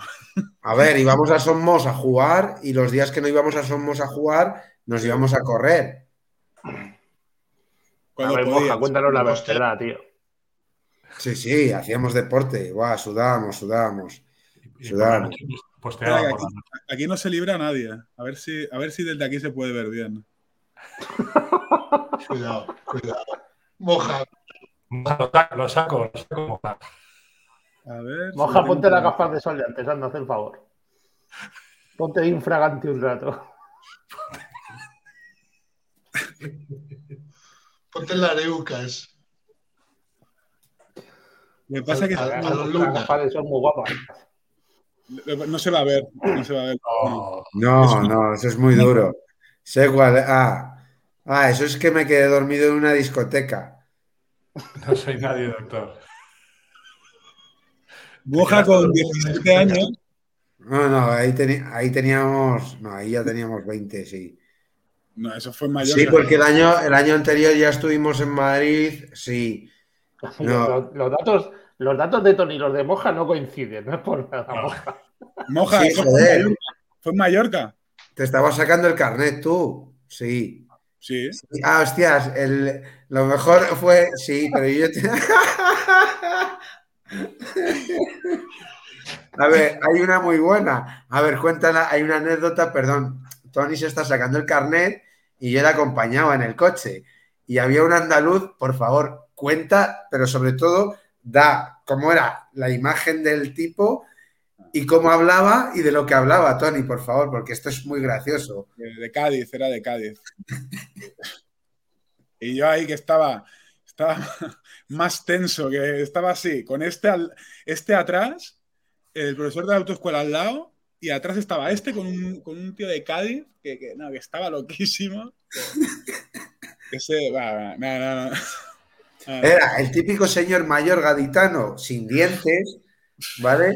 Que le habían retirado el carnet como dos o tres veces. Sí, pero...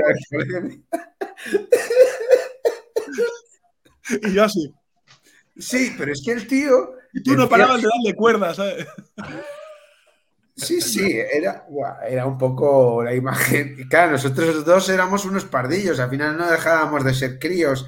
Eh, pues imagínate, el tío este nos contaba unas historias.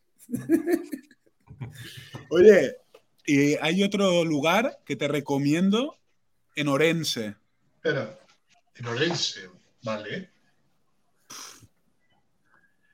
La romántica. Ojo. La romántica. Está cerrada. ¿Está cerrada? Creo estaba cerrada. Creo que estaba cerrada el último verano. Uf. Al lado del puente. Sí. Sí, sí. Pregúntale a, pregúntale a Rubén. Pero si ese no, no, es de ni de Ourense ni nada. ¿Quién? vas a ver ese? ¿Quién? ¿Bora Bora? No es Ourense. A ver. El, a ver, a mí me parece pues bueno. que si es en la calle Curros Enríquez, sigue abierto, que solo que cierra pronto hoy. Y abre de jueves Cerro, a. Cerro. Cerro, no. Pues. Hostia. Yo cuando he ido. Ahora sí. yo he ido- No, pero no me extraña. O sea, no me extraña que cerraran porque te comías, eh, yo qué sé, es que te ponían una, una lasaña, tú pedías media lasaña y te ponen una lasaña gigante, que era imposible. La, lasaña entera era una, como una paella, pero de lasaña. Y todo, yo qué sé, la lasaña media a dos euros. Claro, y vas ahí, calamares, unos calamares así de grandes eh, a la andaluza, cuatro euros. Y te ven un plato gigante. No, no, estábamos todo el día ahí. Estábamos todo el día ahí. Y... es que el, verano pasado cuando fuimos que había cerrado ya. Ya había cerrado. Claro, yo, yo no voy desde. ¿El qué? En Galicia es una. que en Galicia la, lo, lo, que son las la raciones, la cantidad y tal, es una Muy generoso. Muy generoso. Sí, sí, flipa, sí. Como las comidas familiares, ¿no? ¿El qué? Él? En las comidas familiares que tienes para ese día, para el siguiente y luego para el tres días después todavía tienes restos. Uf. No, sí, sí. Ah, mira, cerraron el negocio. Sí, no. Y en Vigo también me acuerdo que te ibas a tomar algo y pedías una Coca-Cola. En Vigo, me, en Vigo me interesa, ¿eh? Que un sitio de Vigo me interesa.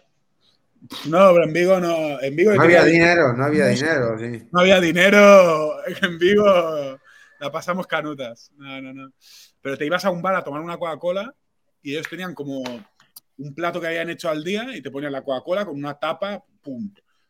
Claro, y luego te vas a Barcelona y claro, te pides una, una Coca-Cola y si te ponen unas aceitunas como mucho, la puedes pedir. Pero sí, no, en Vigo tengo ese recuerdo. Y bueno, si vas por Argentina, también me dices y te, hago un tour también, te digo. en Córdoba. Me quedo un poco más. A ver, ¿sabes lo que pasa? Que es que yo tengo una, una guía que. Eh, bueno, yo, yo salgo en, tirando de tres, ¿no? Ya, ya lo sabes. Y entonces el rollo este de comino de tres ya ha quedado institucionalizado y, estoy haciendo una guía de Google Maps de sitios recomendados por cada uno, ¿no? Cada uno de nosotros.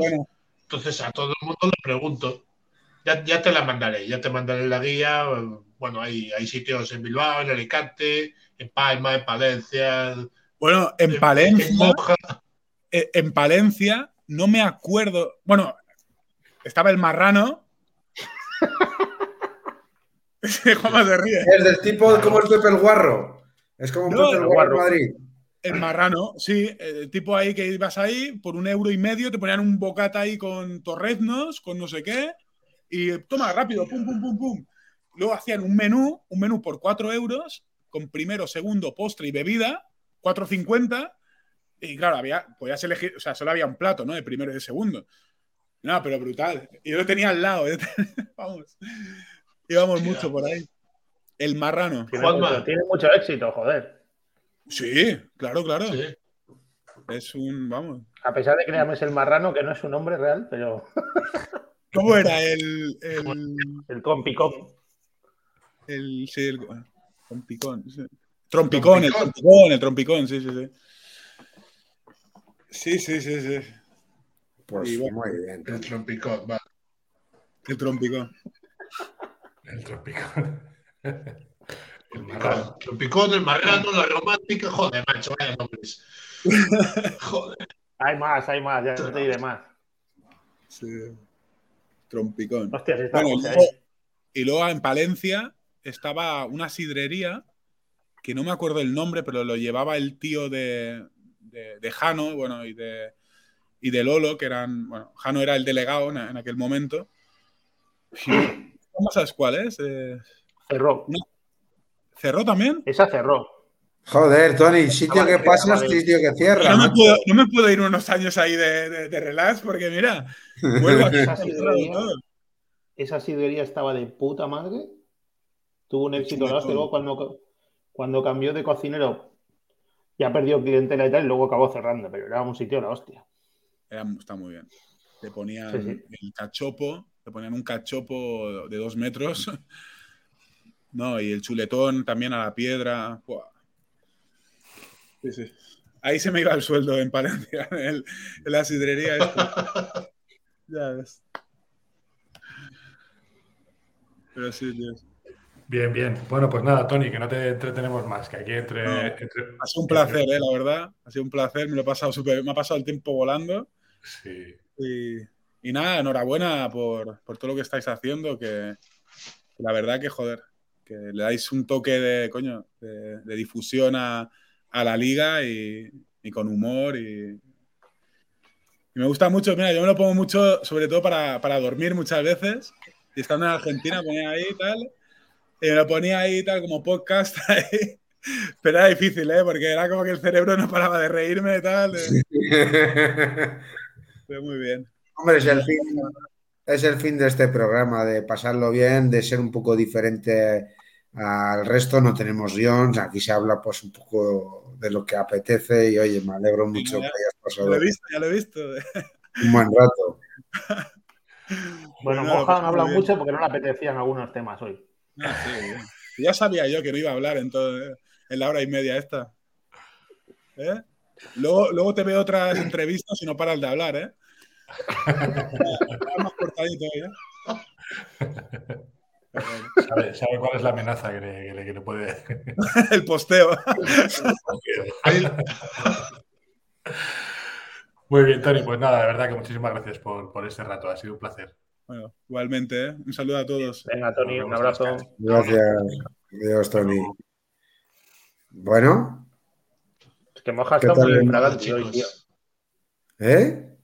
Que has estado muy infragante hoy todo el. No, es que estoy aún mareado de toda la lluvia que he visto hoy. Joder.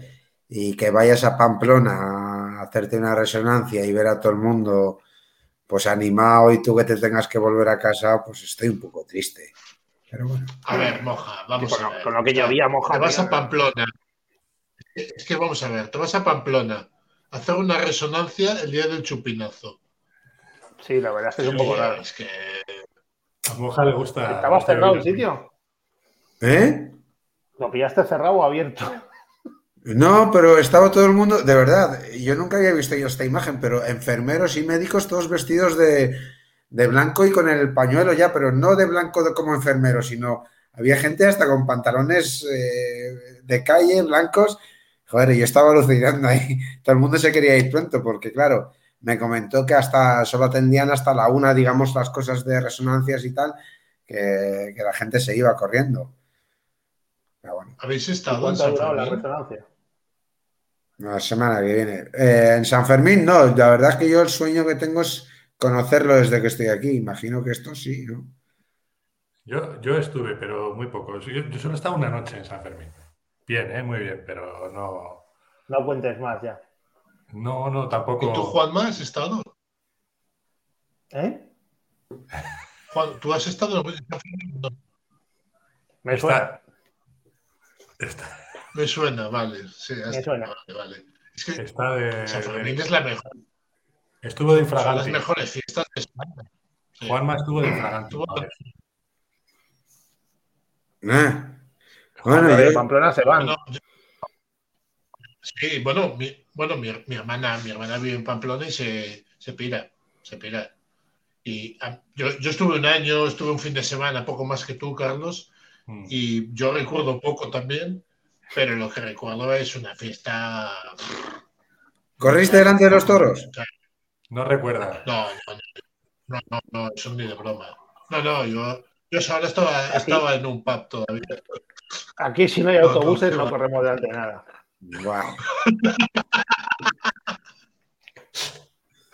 Autobuses o el tal Santana este que igual es el que le ha atropellado a Moja. Buah, pues cállate, que hoy, en una rotonda, porque claro, aquí los, eh, los autobuses, claro, tienen un color, mm, joder, de, piel. Entonces, claro, había, estaba yo con el coche, voy a entrar en una rotonda y tenía aquí como un árbol y tenían menos visibilidad. Y justo dije, guay, casi me lo como. Le digo, hostia, otra vez con la misma empresa y con el mismo autobús.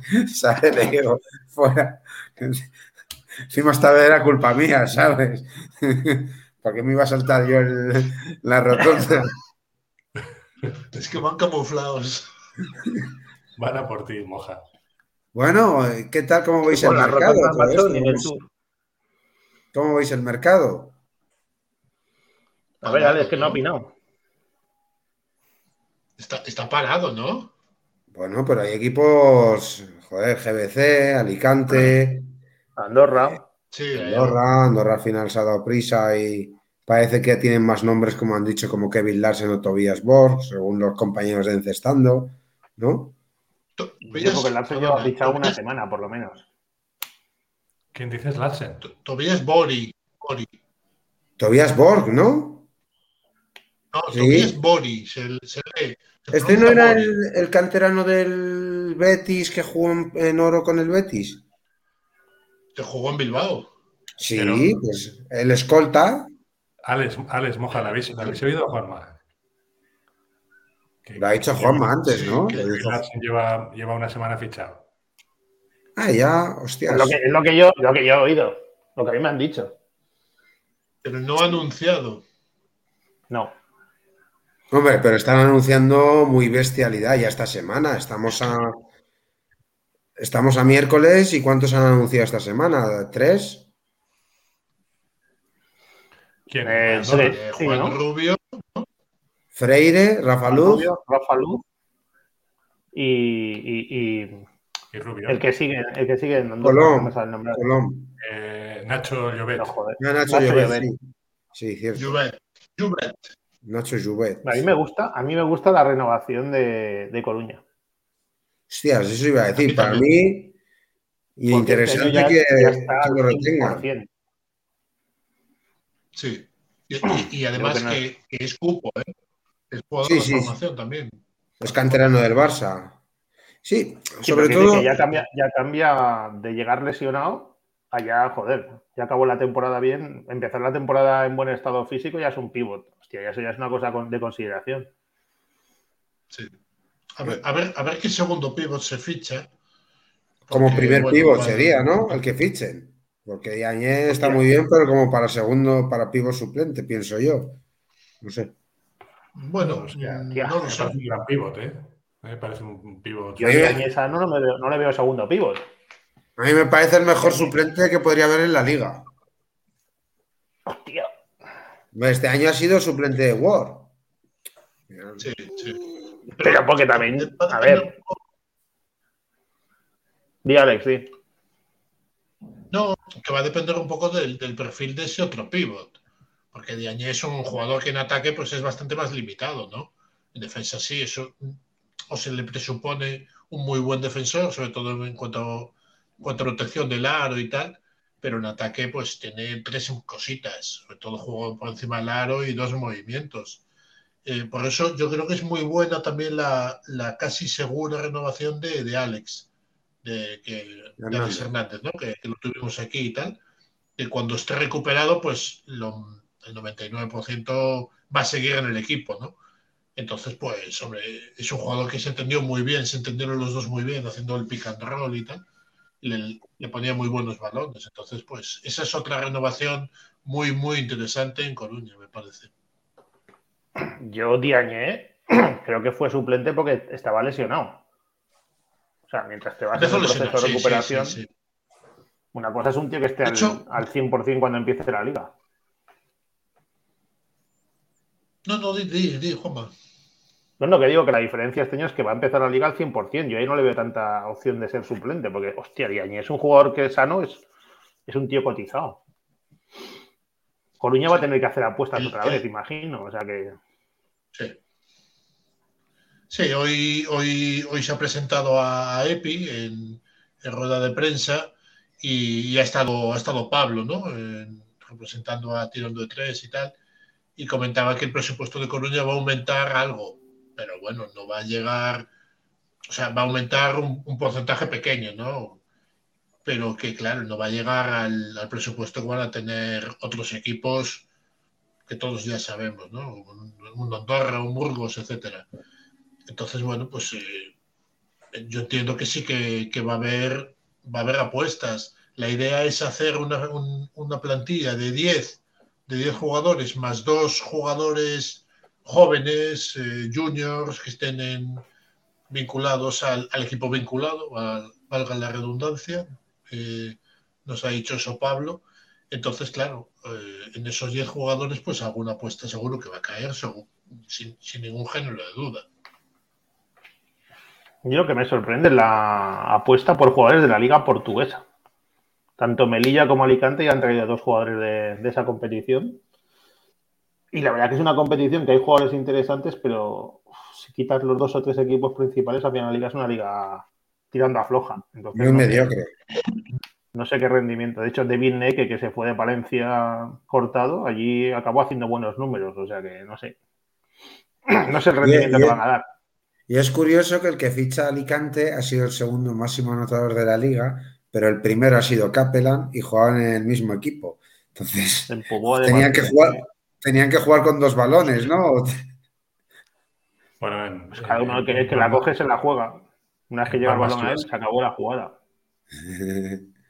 ¿Decías, Carlos? la atención. Ah, no, decía que en Palma ha sido así, ¿no? En Palma, en Palma han jugado, jugado esto. Ahora, ahora está el Brown jugando con los, con los Knicks, con los Kings, ¿no? ¿Ah, sí? Sí, sí, está jugando una liga de verano con los Sacramento Kings, donde jugó su padre. ¿Quién es, el, ah, claro, es lo que te iba a preguntar. ¿Quién es el, entrenador de Sacramento? Eh, es su padre. No lo sé, no, yo, yo no. Hostias. Sí, ese baloncesto extraño no lo sigo. Ese baloncesto extraño. Es, es, el entrenador de, de, Sacramento y el primer entrenador asistente, eh, ay, se me ha ido el nombre, es el español. Fernández, sí. Sí, que estaba en Denver, joder, ah, sí. Jordi Fernández. Jordi Fernández, es, sí. Es el, primer, es el primer asistente del equipo. Hostias. Como sí, sí, no, Mike Brown en Cleveland. Me salió, me salió en Twitter alguna, algún, alguien, alguien que, que retuiteó algún highlight de, de, de, él, de alguna jugada de él, de los, de los Sacramento Kings. Y eh, en uno era una especie de fade away eh, y no, no sacaba la pierna el tío, tú. Ahí en Estados Unidos se, le queda, se le queda atrás. Curioso, ¿eh? Yo del, del mercado me llama también la atención. Primero, de momento, lo que está haciendo GBC, que es mantener el bloque. Imagino que ahora llegarán los nombres más fuertes de mercado. Y después lo que está pasando en Rumanía, ¿no? Porque Milán yo está pescando en la Leboro de una forma ya descomunal. Se lleva dos tíos para marcar diferencias allí. No sé, no sé cómo veis el desembarco en Rumanía de jugadores Lebol. Yo creo que lo atractivo tiene que ser lo económico y jugar Europa, pienso yo. No sé si este año jugarán Europa o no, pero a ver, hace mucho frío ahí, tiene que ser atractivo económicamente, no creo que... Los de Miguel Ángel yo no juegan en Europa. No, no sé, pero tendrá que ser dinero, otra cosa en Rumanía... A mí me han dicho esta tarde que pagan mucho mejor que en Leboro, que las condiciones de pisos y demás también son mucho mejores que en Leboro, entonces por eso van los juegos, ¿eh? pero si no tienes, yo si no tienes la proyección de Europa, tampoco veo una apuesta, no sé, una a ver, a mí personalmente me extraña que Blue se haya ido allá, porque puedo, puedo pensar que puede tener mejor mercado, pero al final. Sí, yo también, a mí también me ha extrañado, sobre todo. Sobre todo porque había equipos Leboro que estaban más o menos interesados en él. No, pero ya no solamente el Leboro, pero los, tú antes has comentado los equipos importantes de Portugal los equipos de Portugal como Benfica o Porto a este hombre le podrían pagar lo que él quisiese y estar en un equipo atractivo, pero irte a Rumanía, con todos mis respetos a Rumanía, de,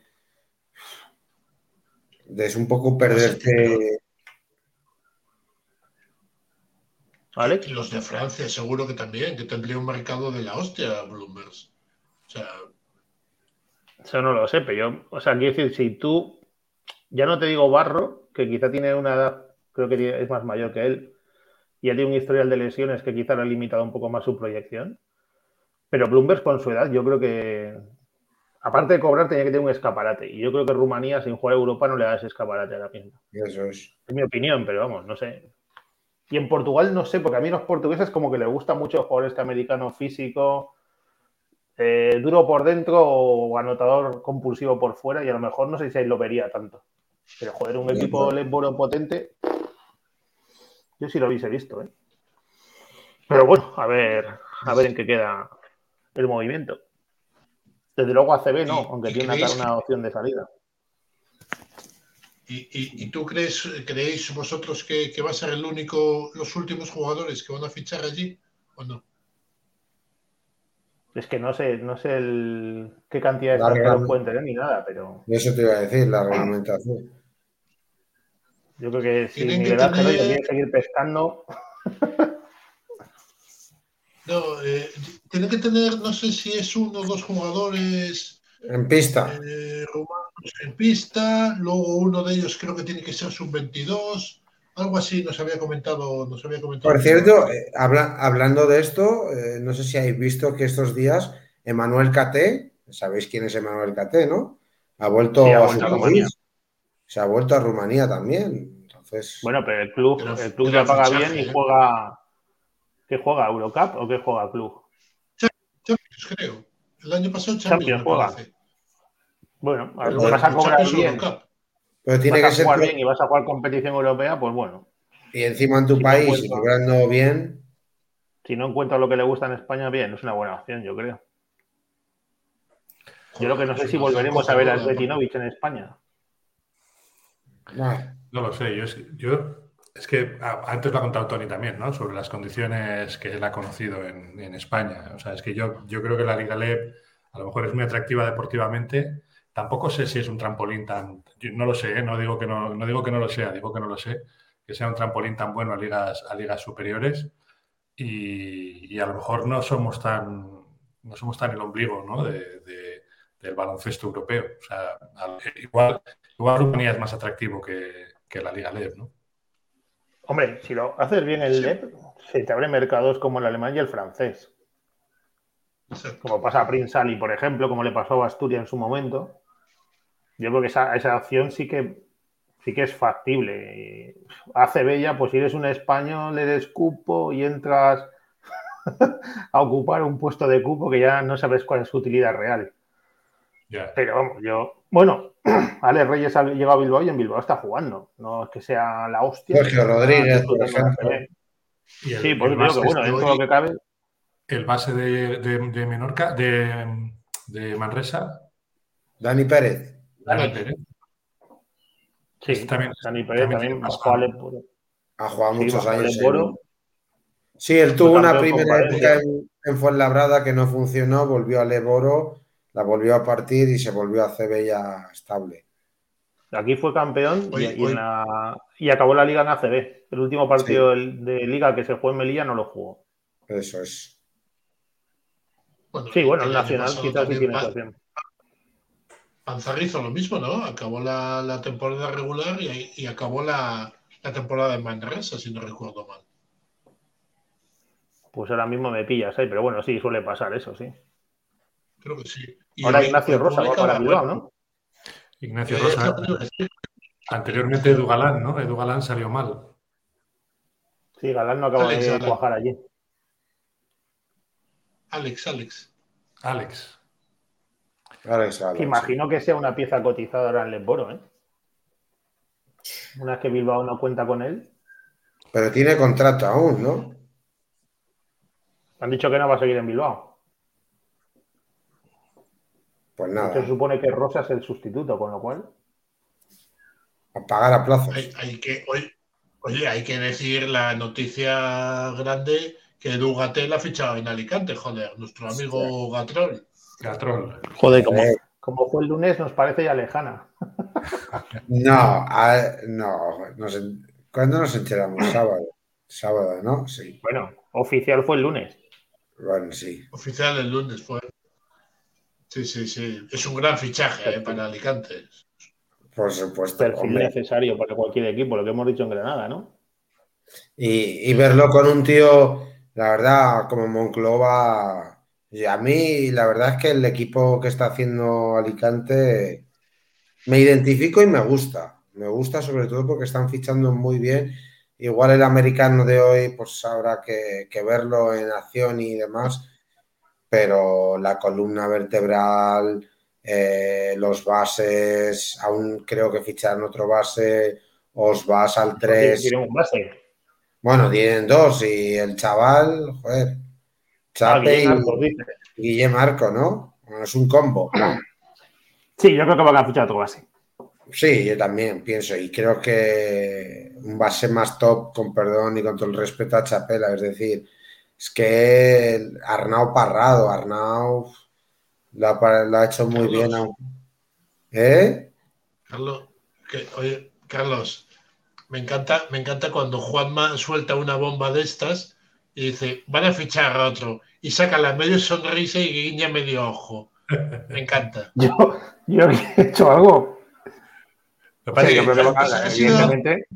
Ha dicho Tomás, y yo no sé de qué Tomás, yo no sé de qué Tomás me habla.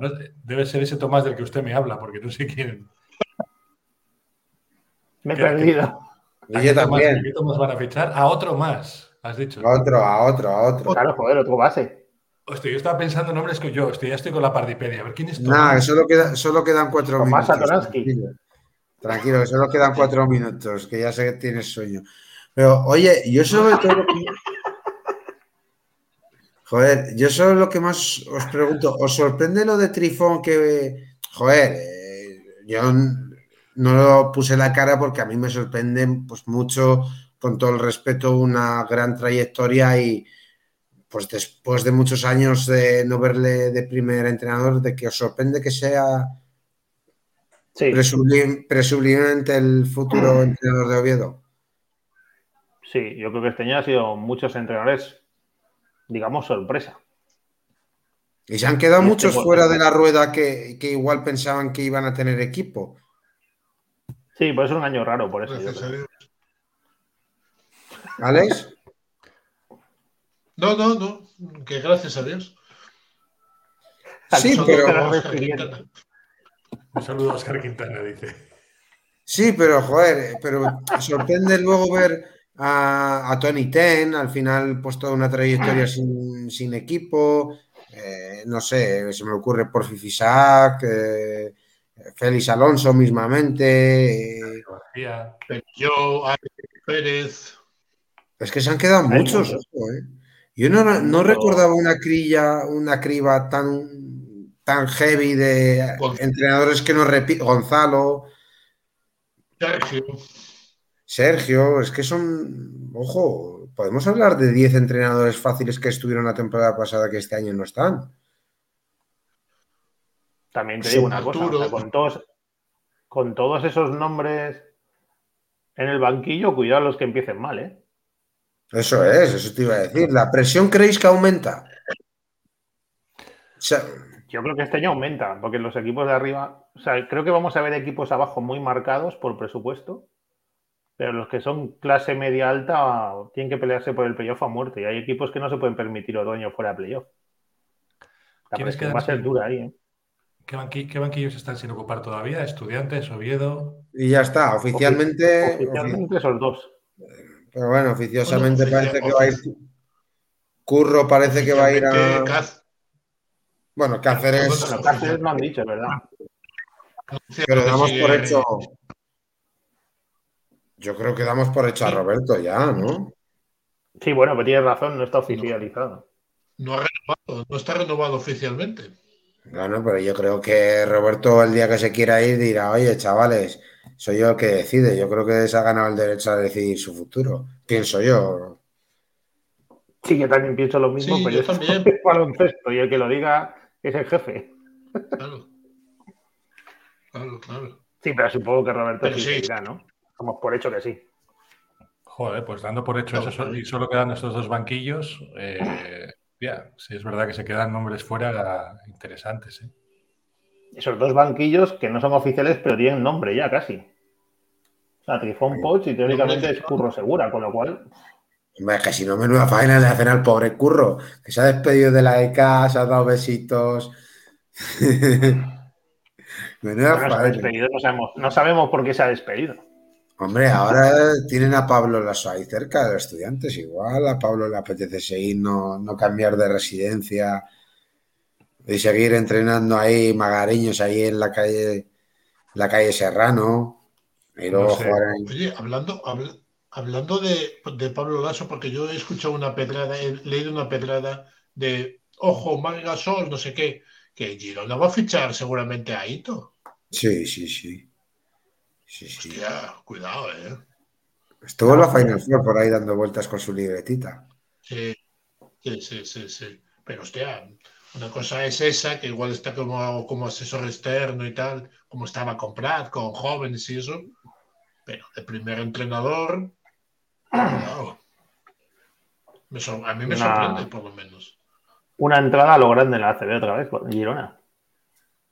Sí, pero sí que de, segundo están buscando un perfil con mucha experiencia en ACB y, y joven. Ha salido el rumor, no sé si lo habéis visto en prensa de catalana, de Diego Campo, pero yo creo que Diego Campo tiene contrato con Tizona y no, no va a ir, pero estamos hablando del perfil que les podría encajar como un segundo de...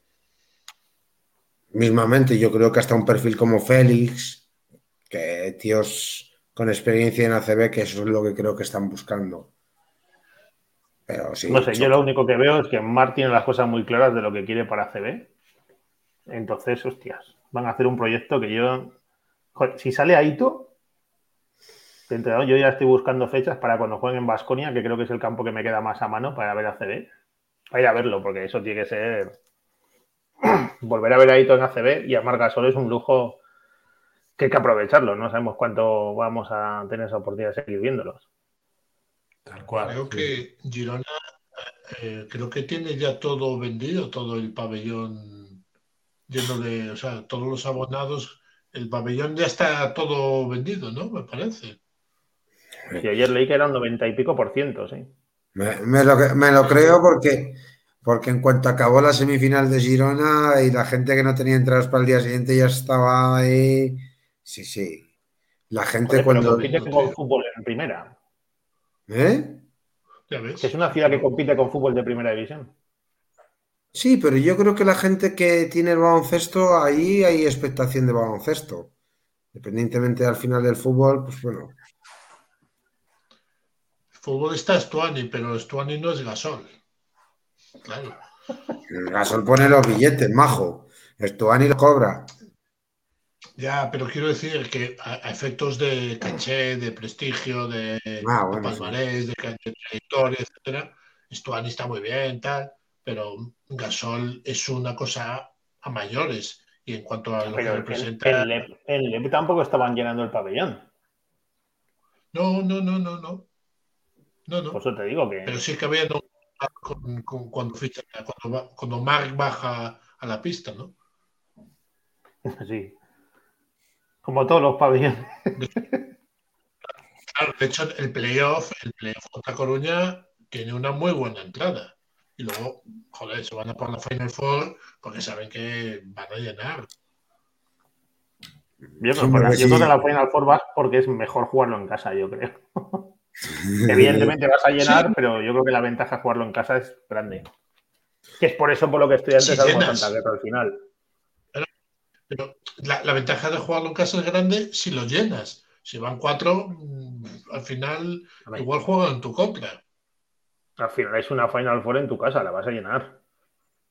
Mira Miribilla cómo estaba, o sea. Yo estuve en Miribilla en el quinto partido de playoff. Ah, y yo creo que no había sitio para meter a media persona más.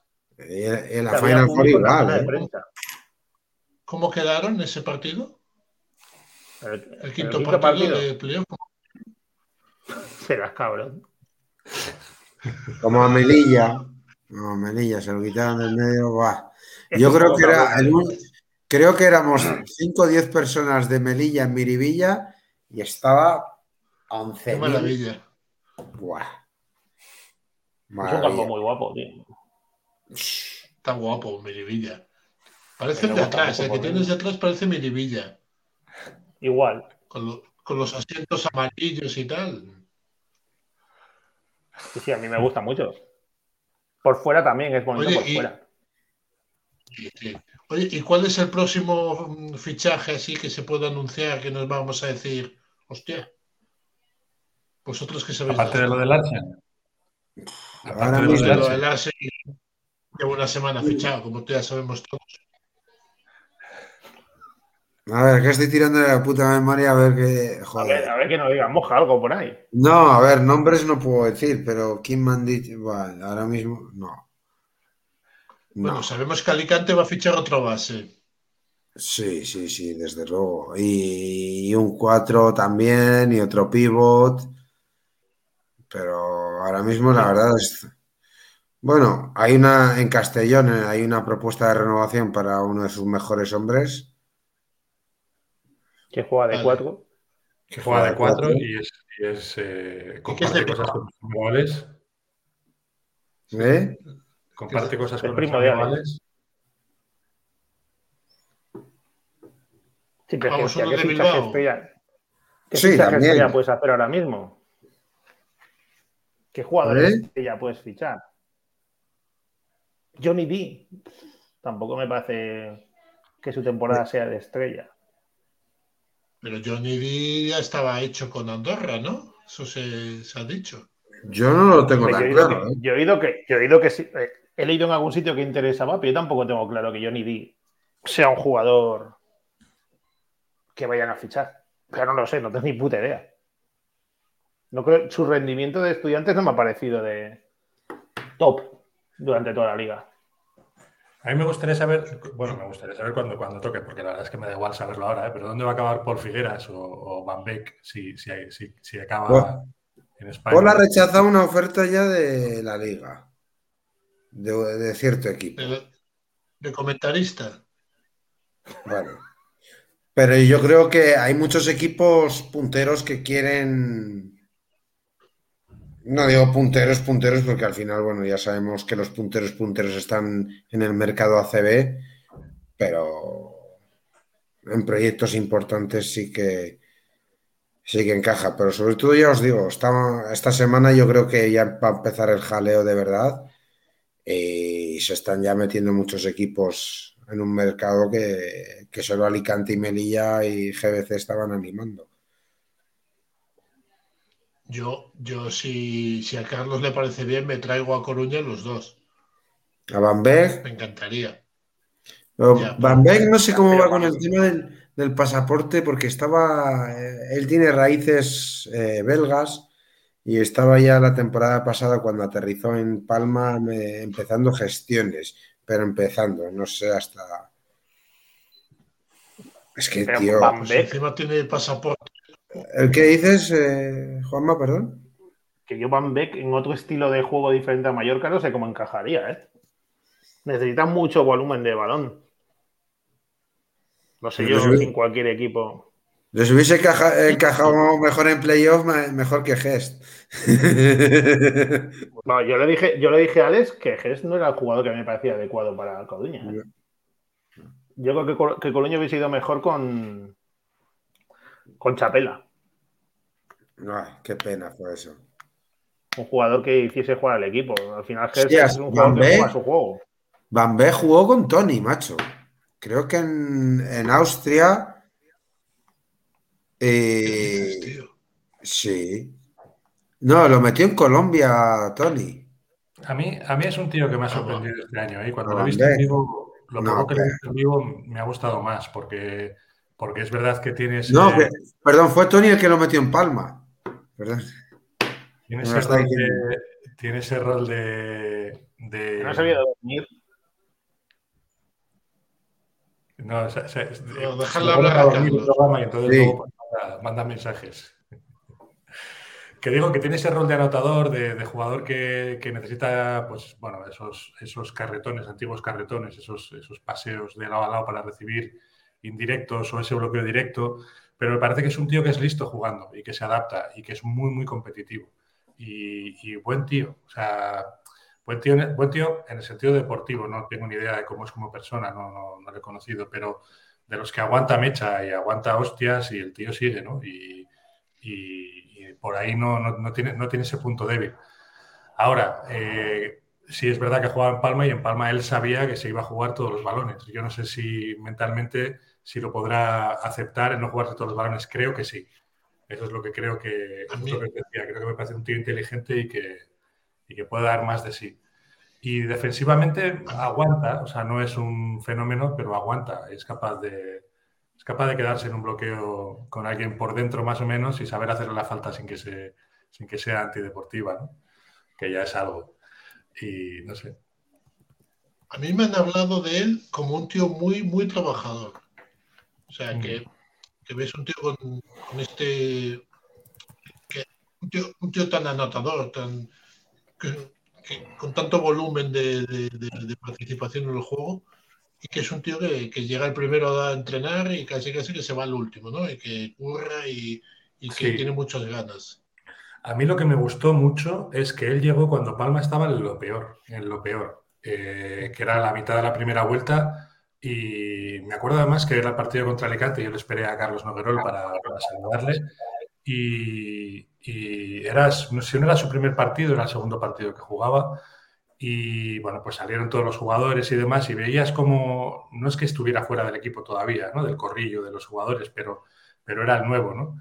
y, me quedé como diciendo, uff, este igual no, no, va a aguantar este tirón porque el, equipo estaba en una, dinámica terrible y él siguió martillo, pilón, martillo, pilón, martillo, pilón. Eh, al principio parecía que iba a lo suyo, pero no. Y, aguantó el tipo, ¿no? Por eso creo que es un tío que tiene, que tiene, que tiene un par de cojones, vamos, que el tío va a aguantar, el tío aguanta. Este tío lo recomendó Tony, jugó juntos en, en, en Colombia, en, eh, sí, en Tigrillos, creo. Antioquia. Acertó, acertó. No, creo que antes, creo que, un, creo que Alex Galán puede ser un fichaje interesante para la liga. Galán. ¿Para, dónde? Para esta liga, para el Bolo, que creo que es uno de los fichajes que puede ser ah. interesante cuando se produzca. Si se produce. No, he entendido para estudiantes, te he entendido mal, perdona.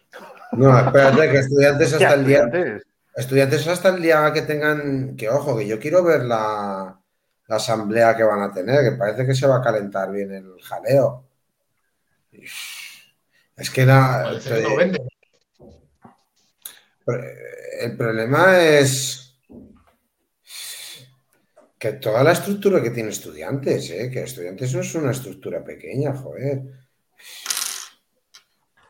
No, antes comentábamos, Alex, que yo había, había oído por ahí como que podía haber un interés de un segundo grupo inversor que daba más eh, garantías que el primero y tal. No sé, tiene, estudiantes tiene muy mala pinta, porque al final supongo que Galindo lo que quiere en caso de vender, que yo creo que también por lo que tengo oído, él quiere vender, porque ya está cansado, o sea, él ya siente que ha cumplido un ciclo, pero claro, lo que no quiere es perder pasta, ¿no? O perder, o perder mucha pasta, que también es lógico, porque al final... Eh, él compró las acciones, él compró el club, parte la parte correspondiente para hacerse cargo del club y ahora no querrá perder pasta. Pero, pero también parece una maniobra de distracción, ¿no? ahora tal, no sé qué, luego decimos que no, venga, seguimos, ánimo afición, a un apoyo más y tal. Y la afición está hasta los huevos totalmente, o sea, están muy, muy quemados y no hay confianza en ellos.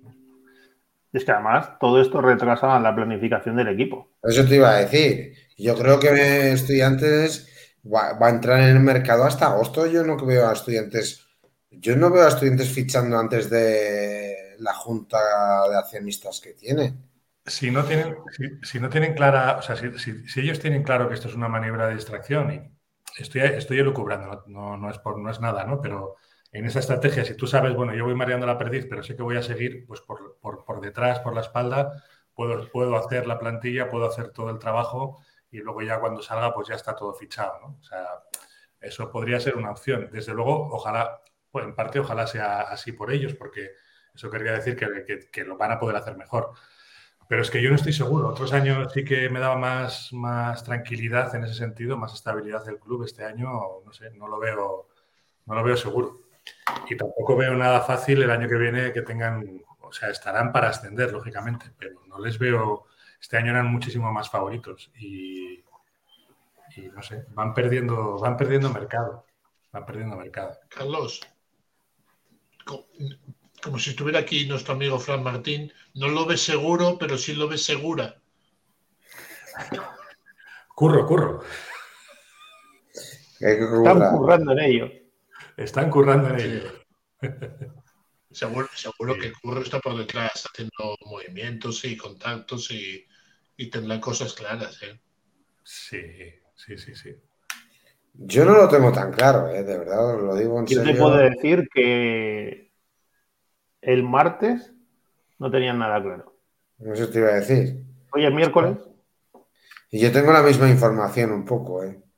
Está, de verdad os lo digo, está la cosa muy seria. No saben qué hacer con el Pancho.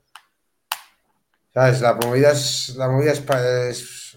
bueno, problema que Pancho tiene contrato aún, tienen ahí un cisco montado y me da pena, me da pena, me da pena de verdad porque la demencia y la afición del estudiante no se merece esto. De verdad, es muy triste todo lo que llega alrededor de estudiantes. Eso es lo único que os puedo decir y, entristece que la historia de un equipo tan grande esté así. Que no estoy justificando que, porque esté en el Leboro tenga que ser así, ojo. Pero lo que justifico es que no se lo merecen la afición y punto. Yo la ventaja que le veo a estudiantes este año es que ya no es el gran favorito. Hombre, ni de maldita coña. Eso ya es una ventaja. O sea, tú ahora mismo si haces un equipo más o menos apañado con el dinero que van a tener de Movistar y todo esto, estás allá a la sombra de que falle Burgos, falla Andorra. Pues es una ventaja. Pero es que mira, la gente, con perdón, y, no es por menospreciar a la afición del estudiante, es todo lo contrario. Yo los entiendo porque están quemados hace mucho tiempo, pero el jugador en sí va a preferir ir a un Burgos o a una Andorra porque sabe que lo van a apoyar joder, eh, ya habéis visto la imagen de cuando han bajado y mira cuántos, cuántos socios ya tiene el San Pablo. Te quiero dar a entender que al final... Sí, pero bueno, la gente igual se siente más arropada ahí que ir a un estudiante que la gente viene ya quemada de cuatro eh, descensos que ha habido, que no se han completado, que este año, encima, la faena de que el club eh, quiso justificar de una Final Four, de que, bueno, al final salió escaldado con su propio eh, con su propia nota. Lo que te quiero decir que la gente está muy quemada y los jugadores, pues oye, igual perdiendo 300, 400 euros o 500 o 1000 euros prefiere ir a otro sitio. con está quemada con la directiva. Exacto. La afición, con el equipo responde, tío. jugar en el Estudiantes es un puto lujo. Sí, sí. lo veas así, vamos. Sí, pero al final ese, ese ambiente al final a ellos les cala, por desgracia, también a la afición y los quema. Bueno, en todos los, en todos los eh, sitios cuecen habas, ¿no? Pero, pero en estudiantes no tienes a un presidente que te obliga a arrodillarte, por ejemplo. O sea, eh, y, estoy con Juanma en el sentido de que no siendo tan favoritos como este año y teniendo la experiencia de este año, lo pueden hacer mejor. Lo pueden hacer mejor en el sentido de que, de que en teoría deberían estar en Final Four seguro, si no ascenso directo en Final Four, eh, sería más Final Four que acceso directo y tienen clarísimo que si piden, si piden la, sede, siendo el WeThink, eh, pueden hasta poner pasta, como, como, pedía la federación en uno de sus requisitos. ¿no? Si ponías pasta, pues serás mejor valorado eh, y, saben que jugando en casa tienen, tienen mucho para ganar. Yo creo que, yo creo que no, no es tan negativo para ellos. Si hacen las cosas medianamente bien, con calma, con tranquilidad y bien, bueno, tienen una buena opción. Tienen una buena opción. Pero bueno, ahora están muy jodidos. Sí, pero yo creo, sigo pensando, como jugador es un lujo jugar en estudiantes. Sí, por supuesto.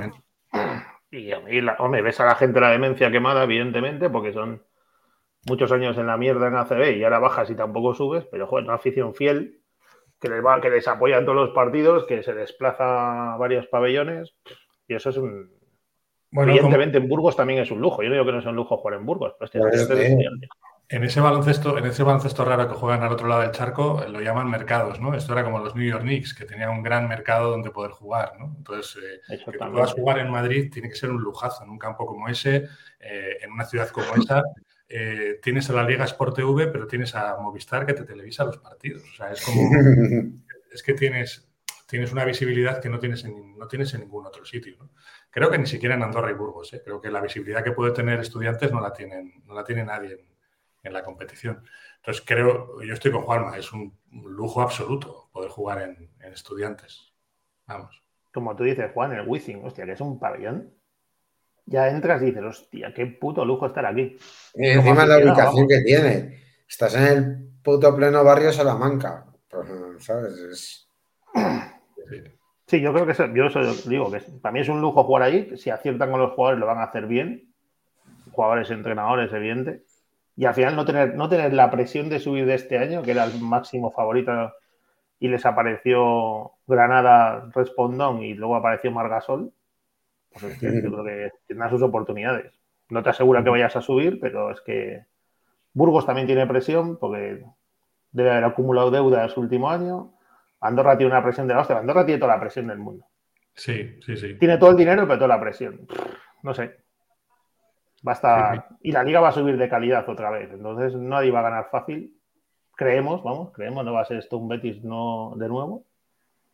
Entonces yo, sí, yo estudiantes para mí debe ser un chollo. Que si no quieren, ficho yo, ¿eh? Si alguien no quiere presión, el tirador, tiro de tres la hostia. Lo meto, pero tiro. Correcto. Bueno, señores, con este análisis y con este resumen, ¿qué os parece ¿Qué si chale? Que aquí todos tiramos mucho de tres. Por eso. Y comemos de tres. Yo, yo posteo como moja, yo posteo como moja. Ay, así me gusta. No, moja sale rebotado. Decía que si os parece, ¿qué os parece si vamos, vamos terminando? Bueno, bueno, hay que decir que la semana que viene cambiamos de día. Sí. Vamos a jueves. Nos vamos al jueves. ¿Qué Nos me vamos al jueves. Hombre, bueno, dejémoslo ahí. Pues-. Es para dar a No, no, que luego nos, que nos, luego nos vetan. Deja, deja, que, que aún quedan muchos días. Pues nada, señores, Nos vemos la semana que viene. Bueno, chicos, Un un placer. placer. Hasta luego. Besos, Chao. chicos. Chao. cerramos.